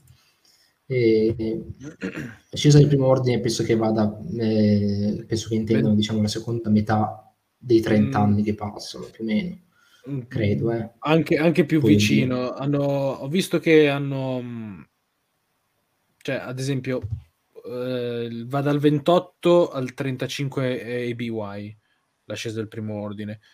Fino al 28 è Nuova Repubblica. È, Nuova diciamo. Repubblica, sì, sì, è vero. Hanno comunque sì, okay. c'è stata la, la suddivisione delle Vabbè, ere, quindi... Ok, quindi diciamo proprio lì sul... Um, Prequel di episodio sul, 7, ovviamente. Esatto, sì, sì. esatto, sul, sul quello sulla formazione proprio, più che la formazione del primo ordine, diciamo sulla formazione di quello che sarà il primo ordine nei sequel. Ehm, quindi comunque molto interessante e vedremo, vedremo cosa sicuramente il fatto che ci sia che non sia tutto un monopolio di Marvel è positivo perché avremo sia più roba e sicuramente avremo anche roba diversa quindi sono diciamo a livello personale sono soddisfatto vedremo un po' come, come sarà anche perché comunque sia Alta Repubblica sia l'ascesa del primo ordine sono due, due periodi molto interessanti. Ehm, quindi comunque, sì. già, che, già Sono... che, hanno detto non faremo un'altra serie regolare tra episodio 4 e episodio 5, ci siamo salvati. Sono, sono curioso di, di, questo approfondimento della, dell'ascesa del primo ordine. Sono contento che stiano tornando su questi argomenti. Come abbiamo detto prima, tra l'altro, non possiamo sì, io... dimenticarli e basta. Bisogna lavorarci sopra, anzi, per dargli ancora più forma. Sì, però appunto io, io, avrei preferito prodotti audiovisivi, però vabbè. Sì, beh, ma credo quelli arriveranno prima o poi, ragazzi. Sì, cioè, sì, se, se, le, se, le, cose iniziano ad andare bene, io non voglio fare paragoni con Marvel perché sono due mondi diversi, però c'è, c'è materiale per lavorarci su. Sì, ma già hanno messo... Eh, ma è giusto, appunto... No, hanno, già messo, hanno, già messo, il romanzo Shadow of the, of the Sith che per me meritava più di un romanzo, con tutto rispetto per i romanzi ovviamente. Però sai cos'è? Il fatto che loro comunque cominciano piano, ma comincino, cioè cominciano con libri, fumetti, hanno intenzione di tastare diciamo, il terreno. Quindi arriverà, arriverà anche qualcosa di, di audiovisivo sicuramente. E per quanto riguarda l'Italia, penso continuerà serenamente Panini a portarli. Non credo che subiremo alcuna. Non, non credo ci saranno no, problemi. Oddio, io penso che alcune pubblicazioni, non so se Panini. Dici che Panini prenderà anche quelli Dark, Dark Horse Comics, cioè dopo ci è preso già l'altra Repubblica, Star Wars, non so. Altri, altrimenti c'è che una... No, non, non, so esattamente come funzioni. C'è la possibilità da che... quello che ricordo... Allora io sono, sono ignorante in materia fumettistica, ma da quello che ricordo io, da Dark Comics pubblica anche in italiano. Mi sbaglio? Ok. Mi ricordo, io mi ricordo dei fumetti Dark Comics in italiano, ma dovrei fare qualche ricerca, magari Leo ora. Non, non, non, ne sono sicuro, ma magari è così. Magari è così. Pensavo che dovesse passare per Panini, però sono ah, più ignorante di te, mi limito a, a, leggerli, ma la questione di produzione, eh, editoria, eccetera, eccetera, sinceramente non, non lo so. E comunque penso che arriveranno. Il fatto è che i fumetti dell'Alta Repubblica sono già appunto in mano a, a Marvel, quindi che boh, ci sarà una scissione ad un certo punto? Suppongo di sì, se la decisione è stata questa. E... O forse conclusa, conclusa, questa serie, la prima serie di, di fumetti dell'Alta Repubblica, magari uh, passerà in mano Dark Horse. Potrebbe alleggerire le cose a panini, diciamo. Mm, sì. Beh, sono contento comunque, più che altro come hai detto tu, sai, il monopolio non è mai un elemento positivo, cioè è giusto così. Comunque vi sono, ricordo che vi ricordo che c'era anche la questione, cioè che ad esempio la ITV doveva, cioè stava, se ne stava andando, non so se vi ricordate. C'era qualche rumor. Sì, si stava staccando la Disney, sì sì, eh, la ITV ah, sì, sì. Mm, per chi non sa è la casa editrice che pubblica mm, non in Italia, solo in America, eh, i fumetti eh, Star Wars Adventures, che sono quelli per il target un po' più, un po più giovane, eh, in Italia sempre pubblicati da, da Panini. Comunque poi penso che quello, quello passerà... Comics, eh, eh, scusa Gio, su, su Dark, vai, vai. Dark Horse Comics, scusate, eh, torneremo a parlarne perché sicuramente vabbè, ci saranno aggiornamenti anche per quanto riguarda l'Italia anche perché non ho, non ho, scoperto ora se effettivamente ha mai pubblicato in Italia. Mi stanno venendo i dubbi, quindi potrei sbagliarmi. Mm. Allora, forse cont- potrebbe prendere tutto Panini. Avevo controllato, infatti, avevo controllato anche i volumi della Gazzetta, tipo di, di, di eredità. Non so se vi ricordate. Che sono okay, usciti sì, sì. Eh, ecco lì, sono sempre targati Panini. Quindi, cioè... Allora forse prenderà tutto Panini. Ma, ma, anche, ma anche Son of Datomir, la prima versione, quella con il tag Legend, è sempre Panini. Per esempio. Vabbè, Però non è detto, eh, non è detto ragazzi. A, conto... a, noi, a, noi, comunque non dovrebbe cambiare nulla, cioè, a prescindere, nel senso comunque arriveranno quei prodotti. E, tanto, e, tanto avranno i nostri soldi in ogni caso. Serenamente. Esatto, cioè, nel senso alla fine Comunque è una buona notizia a prescindere perché avremo altre storie con altri autori, altre cose. Quindi, come arriveranno in Italia, quando arriveranno, se arriveranno, lo vedremo. Vi, vi, terremo aggiornati. Va bene ragazzi, io direi che possiamo anche avviarci a conclusione visto che siamo andati molto lunghi. Come mai oggi che non c'è il dottore siamo andati larghi? Generalmente... Esatto. sì. Forse perché quando c'è il dottore comincia a dire ragazzi in chat privata sbrigatevi con sonno, sbrigatevi con sonno e noi ecco, chat. Invece ci siamo andati, siamo andati oggi, oggi non abbiamo, sc- seguito una, uh, non abbiamo s- seguito una scaletta, siamo andati a braccio, siamo partiti da un argomento di esatto, base, abbiamo, poi siamo... abbiamo fatto sì, una live semi-tematica. Esatto, sì, no, perché come dicevo proprio all'inizio live, eh, questa settimana che io mi aspettavo sarebbe stata ricca di annunci, di, eh, di sorprese, e niente. L'unica cosa che, di cui siamo venuti a conoscenza è appunto tutto forse, quel pasticcio. Forse, forse settimana prossima, se escono notizie eh, sul numero di Empire, che non mi ricordo quando debba uscire, 25. 25? 25 di giorno. Giovedì. Giovedì. Giovedì, quindi ok, facciamo in tempo.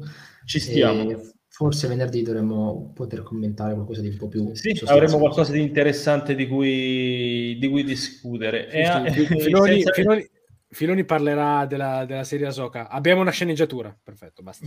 Perfetto. E senza allora, il doc non abbiamo sprecato soldi. Esatto. C'è, c'è, c'è tempo anche per, per quello. Va bene ragazzi, io vi ringrazio per aver seguito la live. Vi ricordo che il prossimo appuntamento con le live di Star Wars Addicted è martedì alle 21 in esclusiva sul nostro canale Twitch con uh, Leo che porterà una nuova puntata di Star Wars Games Addicted dove sta proseguendo con uh, Luke Addicted nel, nella, nella, run di, di Kotor, il primo capitolo. Molto interessante, venite a seguirci, ripeto, martedì solo sul nostro canale Twitch alle 21. Uh, per quanto riguarda invece l'informazione a tema Star Wars, ci vediamo venerdì prossimo su tutti i nostri social, eh, YouTube, Facebook eh, e Twitch.